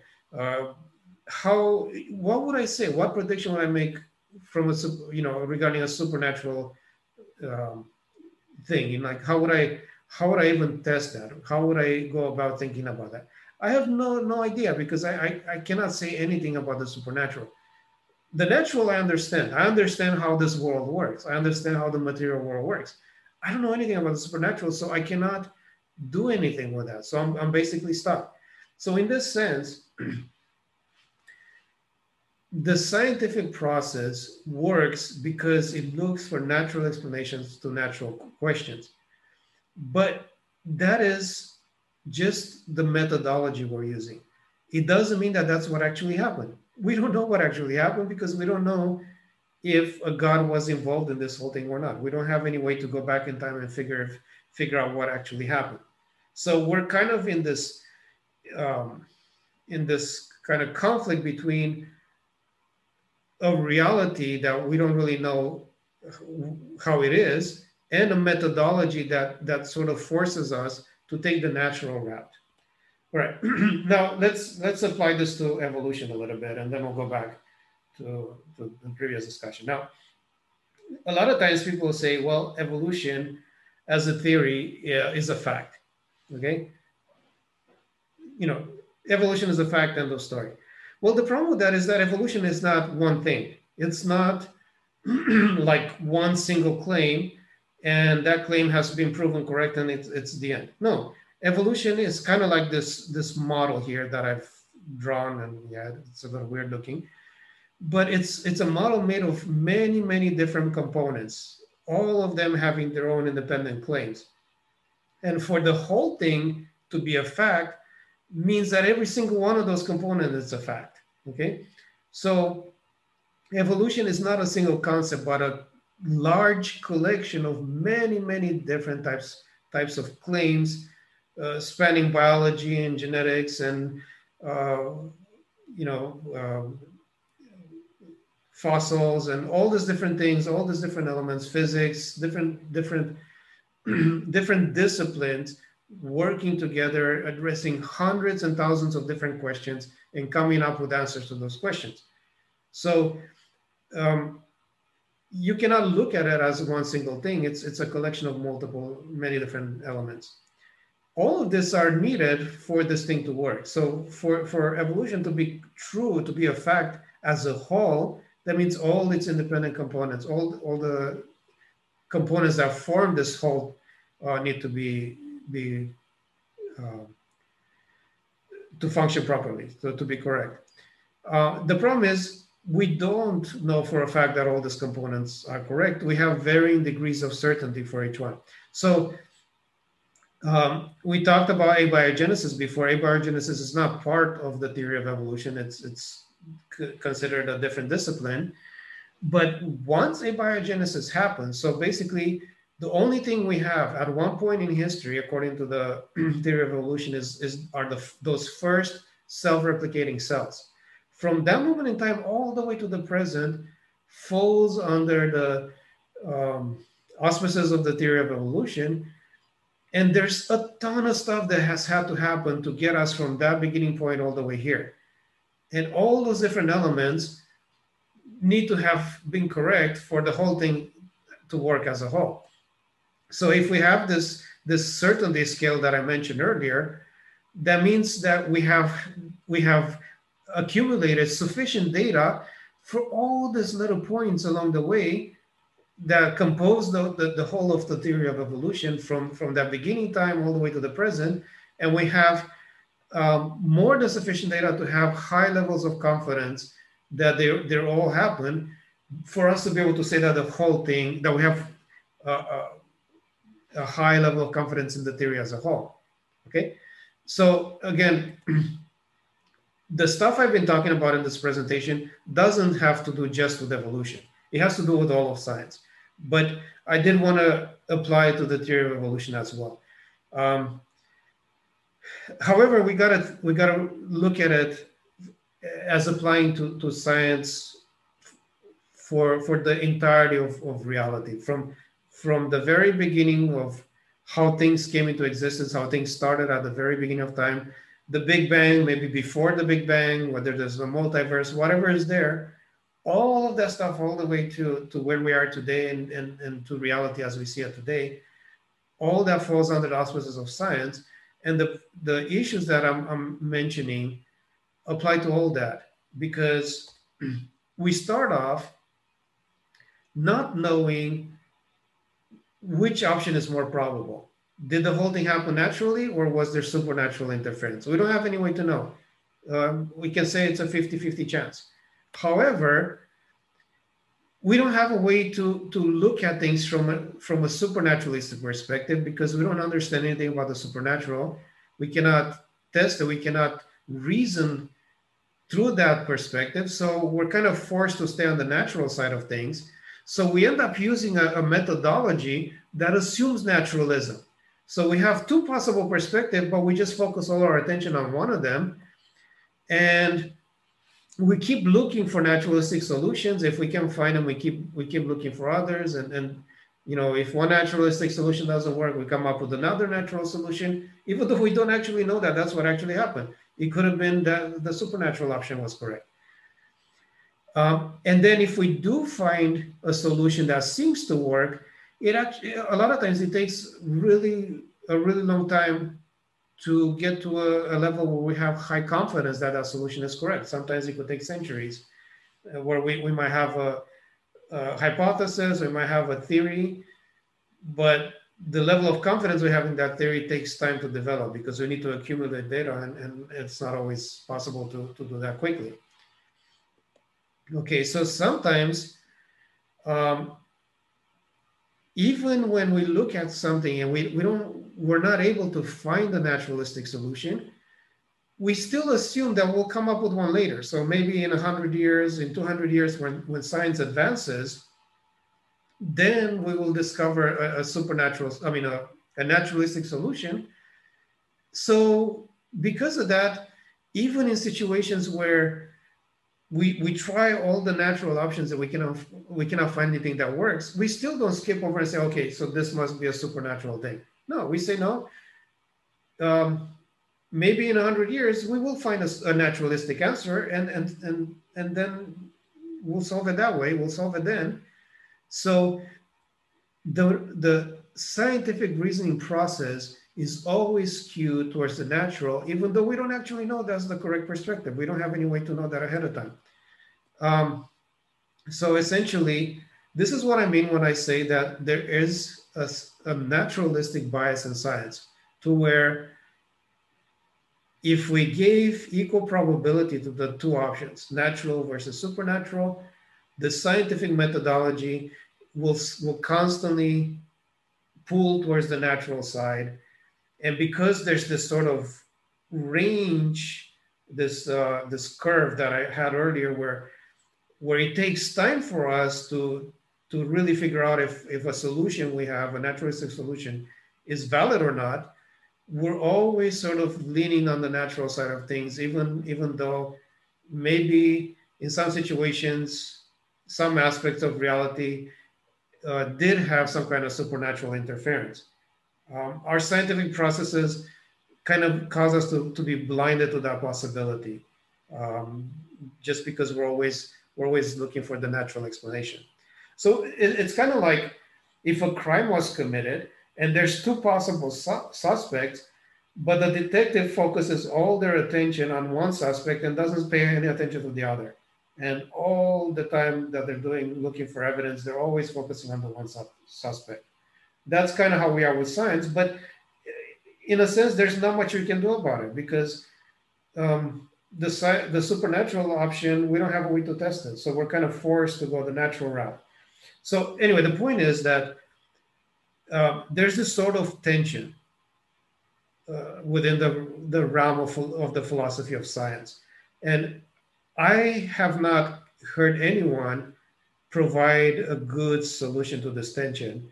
and the, the, the tendency for most people is to just ignore it to just say no science is fine the way it is regardless of whether people take the atheistic route and they say well i have no reason to think that god exists so i'm just going to assume naturalism is correct and science is great or you have theists who are dualists who say well in, in my philosophy i don't have a problem with, with all of reality being naturalistic because there's this supernatural layer underneath, and that still allows me to believe in God and all this stuff. So I don't have a problem with it.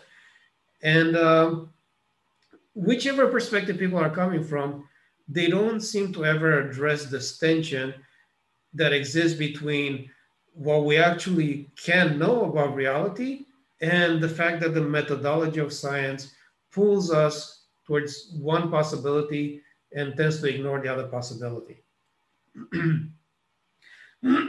okay, so um,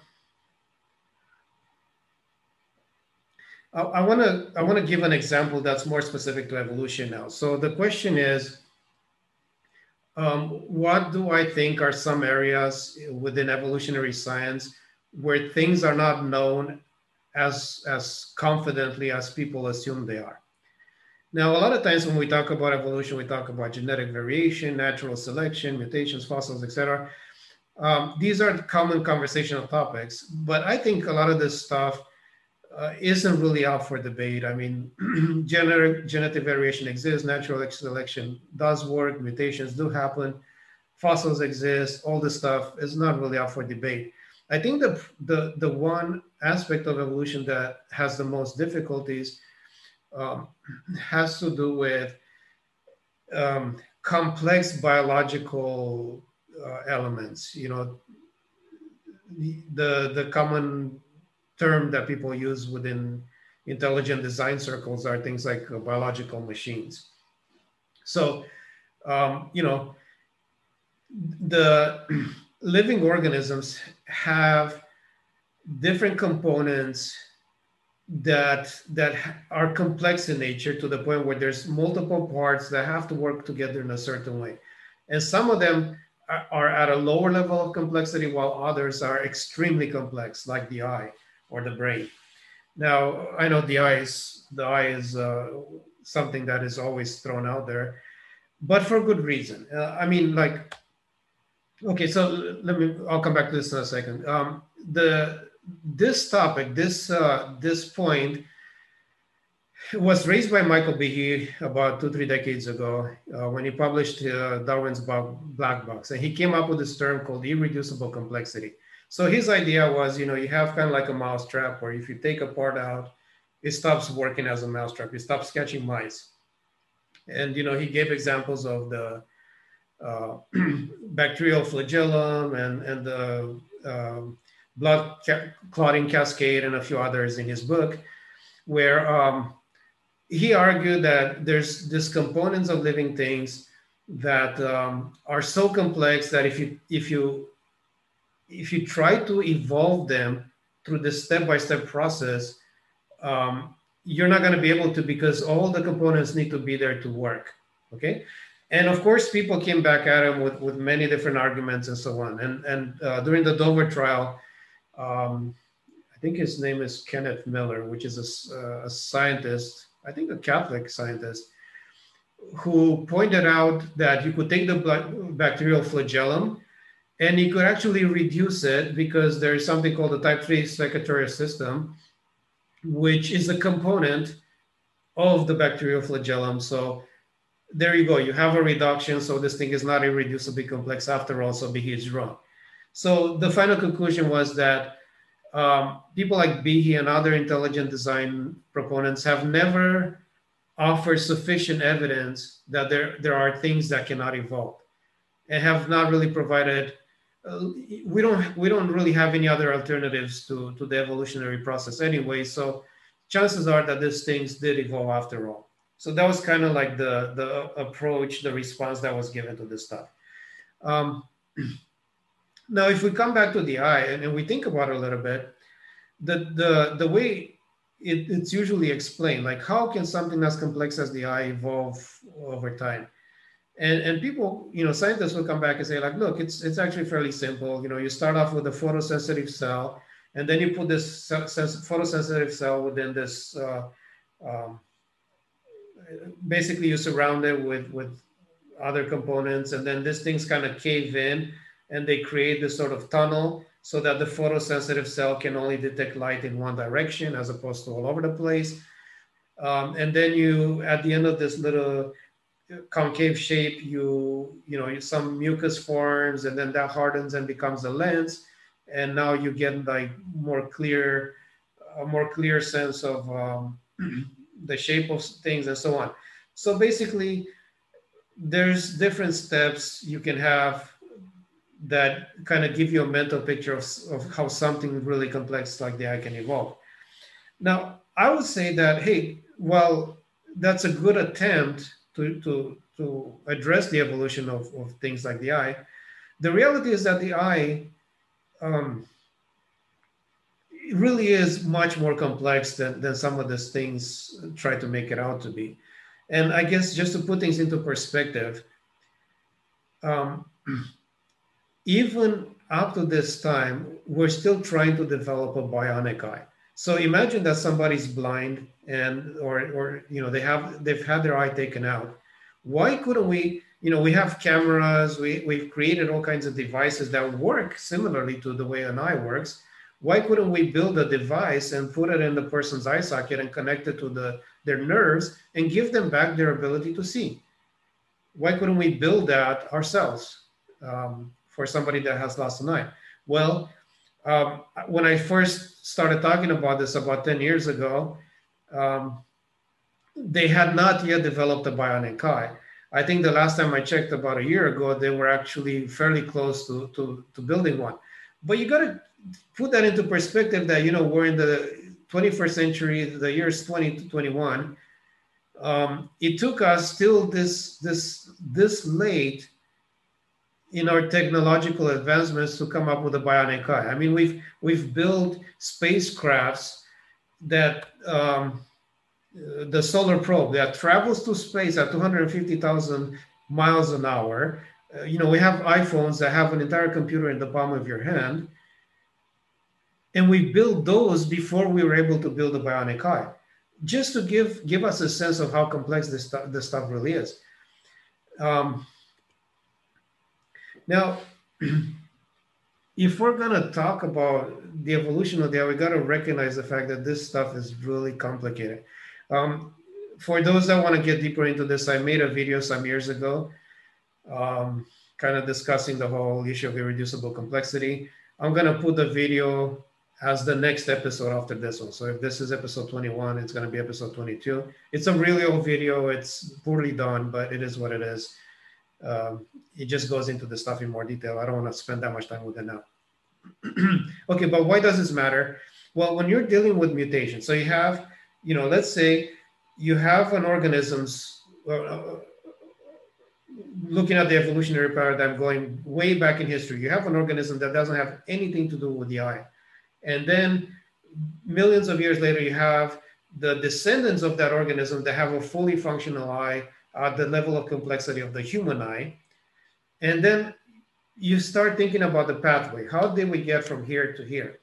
Well, there has to be different kinds of mutations that take place that provide the genetic um, blueprint for this eye to develop over time. And genetic mutations are of three types. Some are advantageous, some are neutral, and some are detrimental. This is this is just common common genetic knowledge.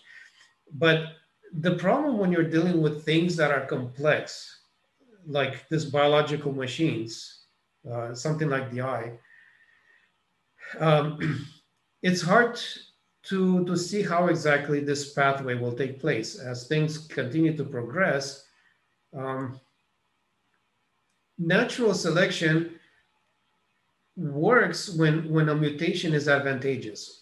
so if you have a, a, a certain, a very simple eye and something happens and it makes it slightly better, then chances are that natural selection will select for it and, and pass it on.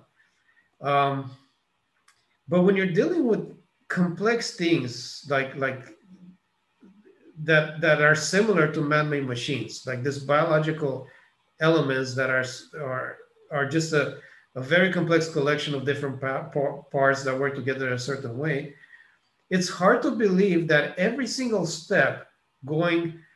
Uh, okay, let me let me use an illustration. Let's say you you you want to develop an iPhone starting with with a, a, rotary phone from about 30 or 40 years ago when we have those little you know those weird telephones where you put in your numbers by circling that wheel you know you, you spin the wheel and then you get the next number.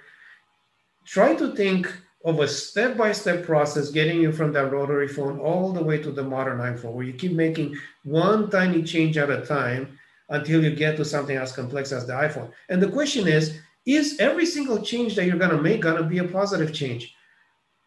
Couldn't it isn't it likely that you would at times need to make changes that are not positive?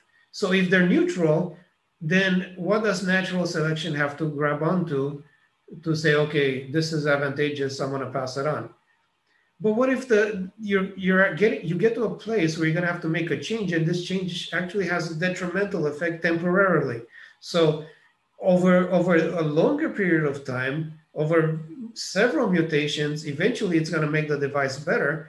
But to make it better, you first have to kind of take it apart a little bit. Like imagine you're building a house or you're fixing up a house and you have to tear down some walls to, to make make a bigger room. Well, while you're doing that, that room is not inhabitable until you manage to fix the rest of it. So logically speaking, it seems like there's to, to, to get some of these complex things, from one level of complexity to another, the pathway might at times cause detrimental effects just to, to, to, to kind of skip over a stage to the next stage when, when things get better again. So things are working now, then you take it apart a little bit, it doesn't work as well. Then you come back and you put it back together a little better, and then it works better. But during that period of time, the mutations could actually have a negative effect, and, and natural selection will fight you on that. It will, it will actually um, oppose that that progress because it doesn't recognize that as progress.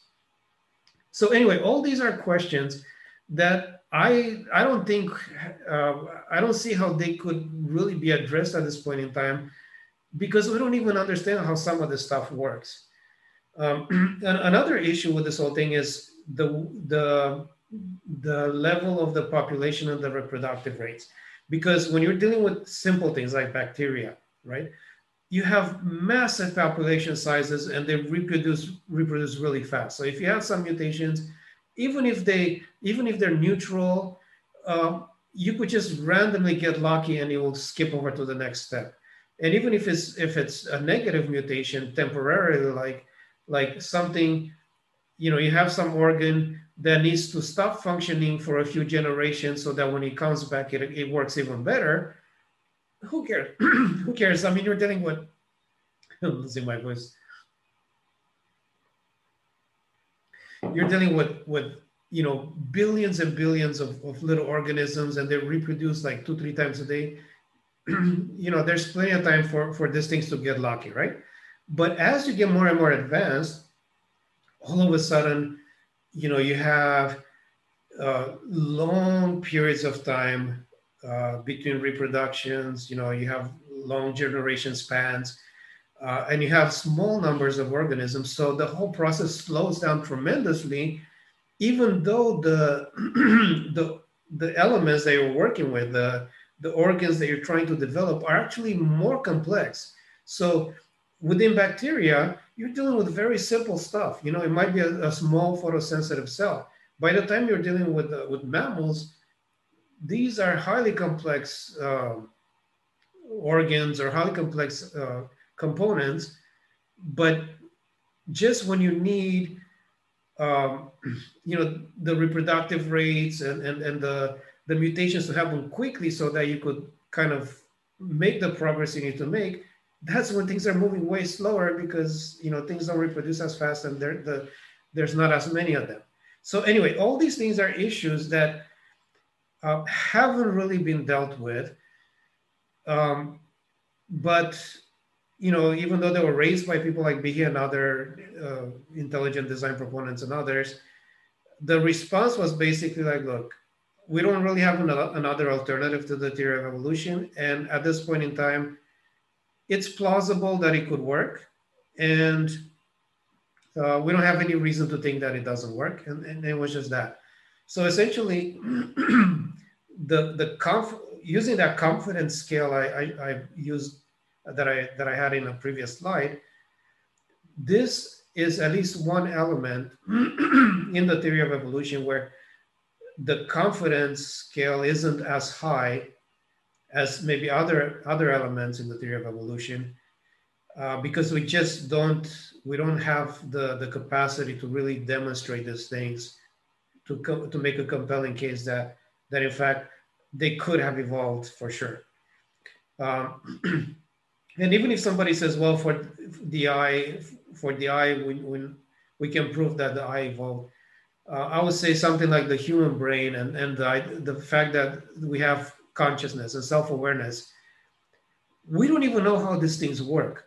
You know maybe in another 50 or 100 years when somebody creates a computer that becomes self-aware uh, that has consciousness that becomes human-like in, in its thinking and, and all this stuff once we understand what what consciousness is because remember you know for the christians out there scientists are not dualists they don't think consciousness is, is coming from the soul. They think consciousness is coming from the brain. And that whole thing evolved. Okay? So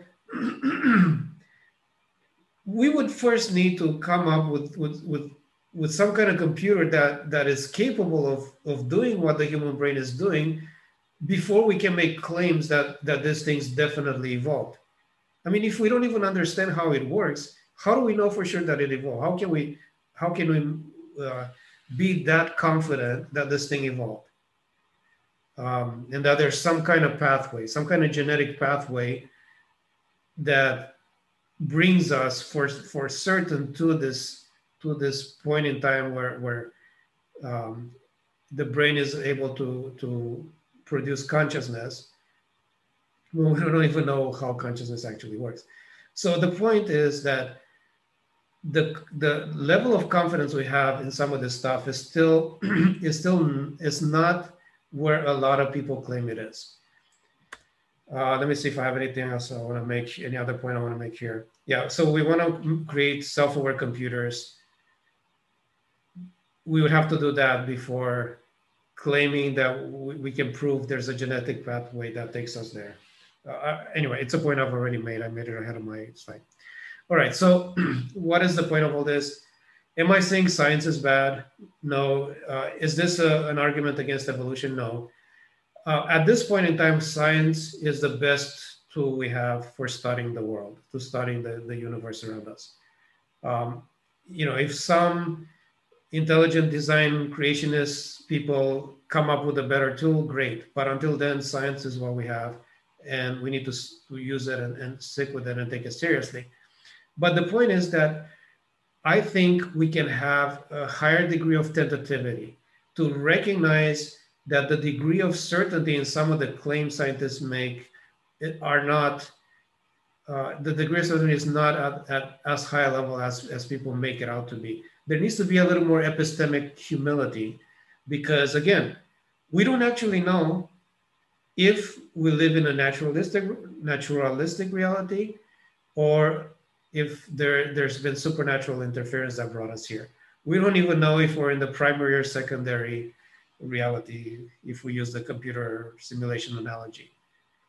And the methodology we use the scientific methodology is always kind of skewing us towards the natural option just because of the whole scientific reasoning process we're always um, we're always looking for natural solutions. If we cannot find them, we, we still assume we're gonna find them in the future. And we, we're always ignoring the supernatural side of things. And this creates a bias, right?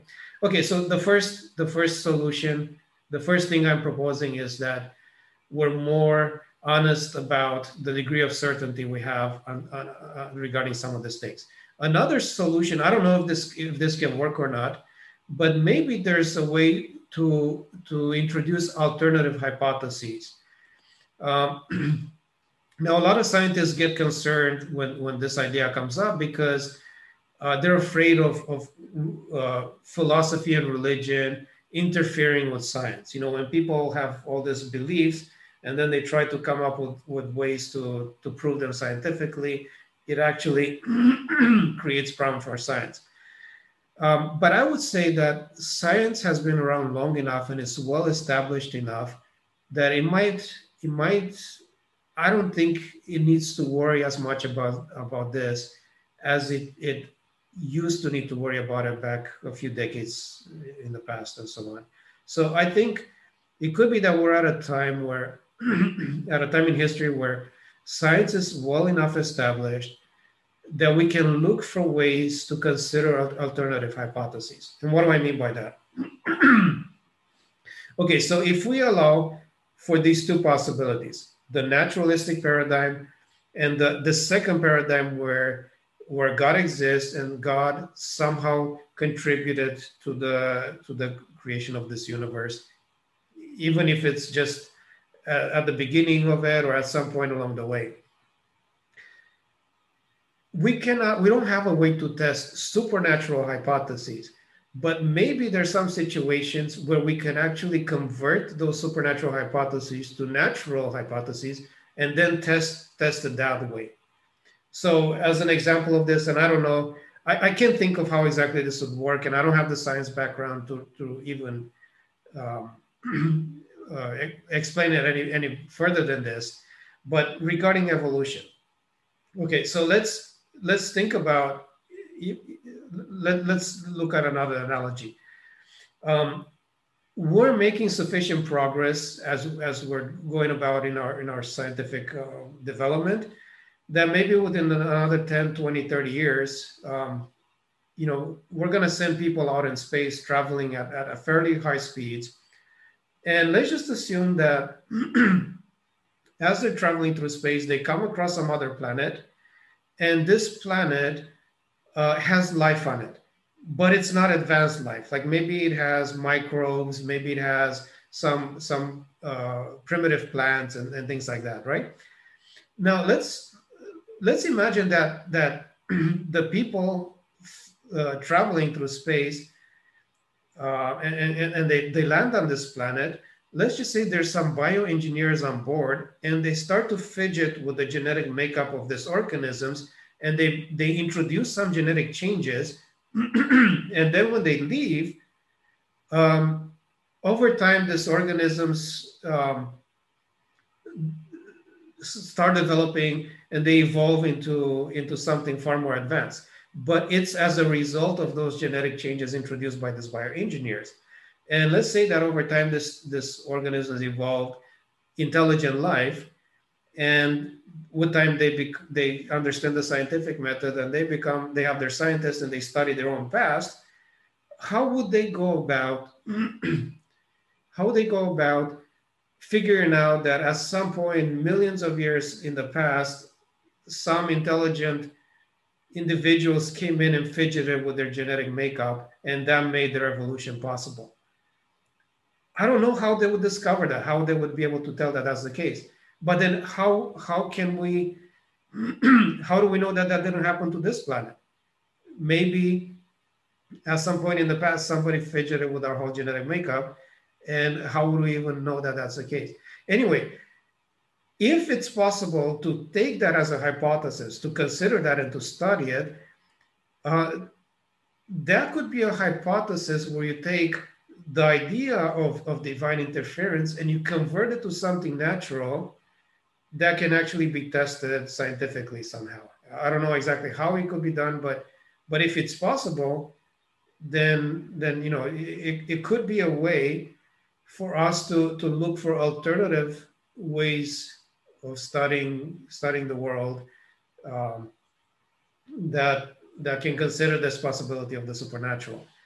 So anyway, so that's that's a, a, way to do it. I don't know if it works or not, but I'm just putting it out there because um, essentially, like if as long as you look at things from a supernatural perspective, I don't see any way to to study them and, and and to come up with hypotheses or anything like that because there's no there's no way to understand the supernatural and to to make predictions off, off of the supernatural.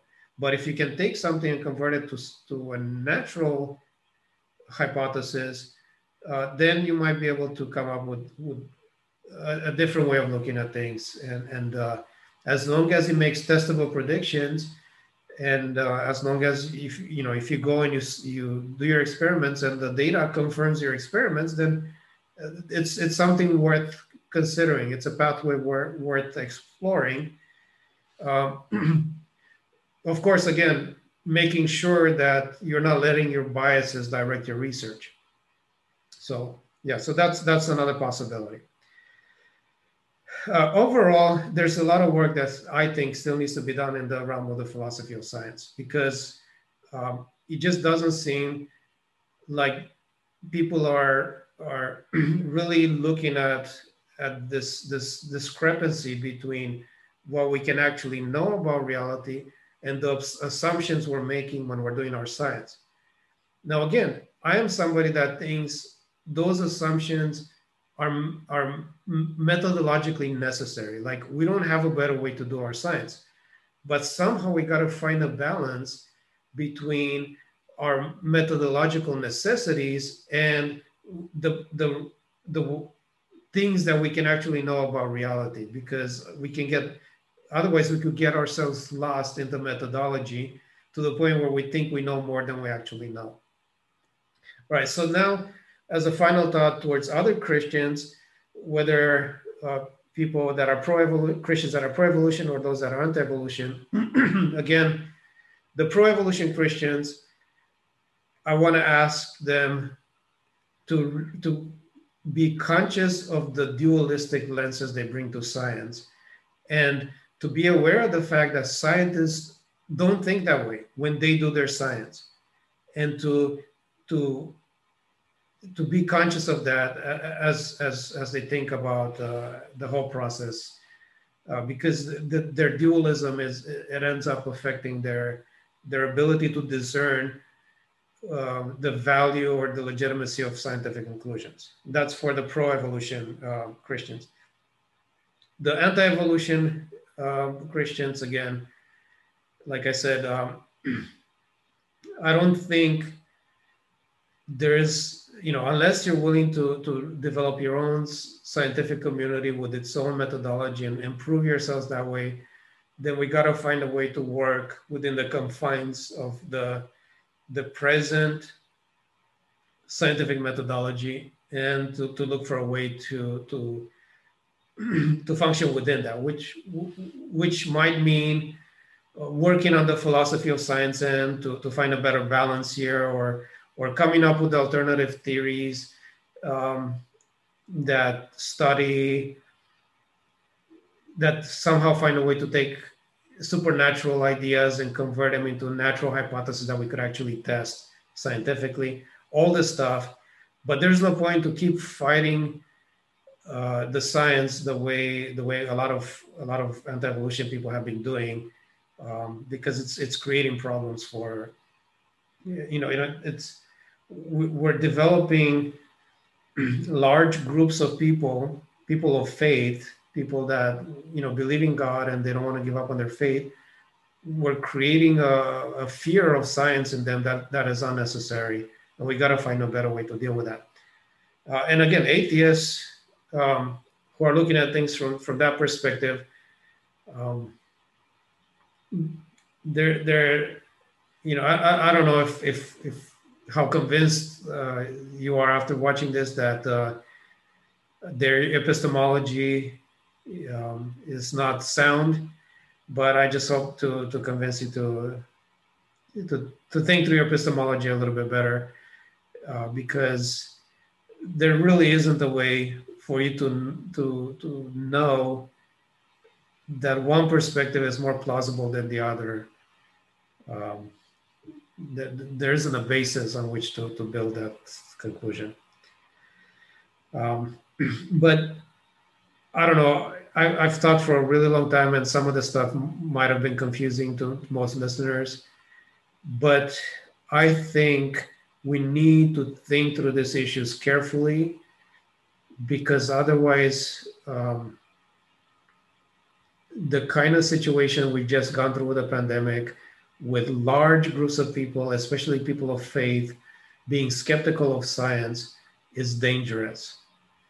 And um, if there's anything we can do to to remedy that situation and to to get people to the point where they understand science better and they they have a reason to be confident in in the scientific process if there's anything we can do on our part or on the, the part of the scientists to, to make that a possibility i think it's worth doing because um, the the skepticism the, the science skepticism of half of society a half that maybe we're not part of affects all of us, as we as we've seen as we've seen uh, just recently. Okay, as always, um, if anybody wants to discuss these things with me, um, I'm more than willing. Uh, my my channel is basically made for conversations. I'm somewhat busy over the next few weeks because I have to finish a dissertation, but uh, uh you know, get in touch with me and um, uh, if it's possible for us to meet, that would be great. All right, uh, thank you, and uh, hope you survived through that whole two hours or so worth of talking.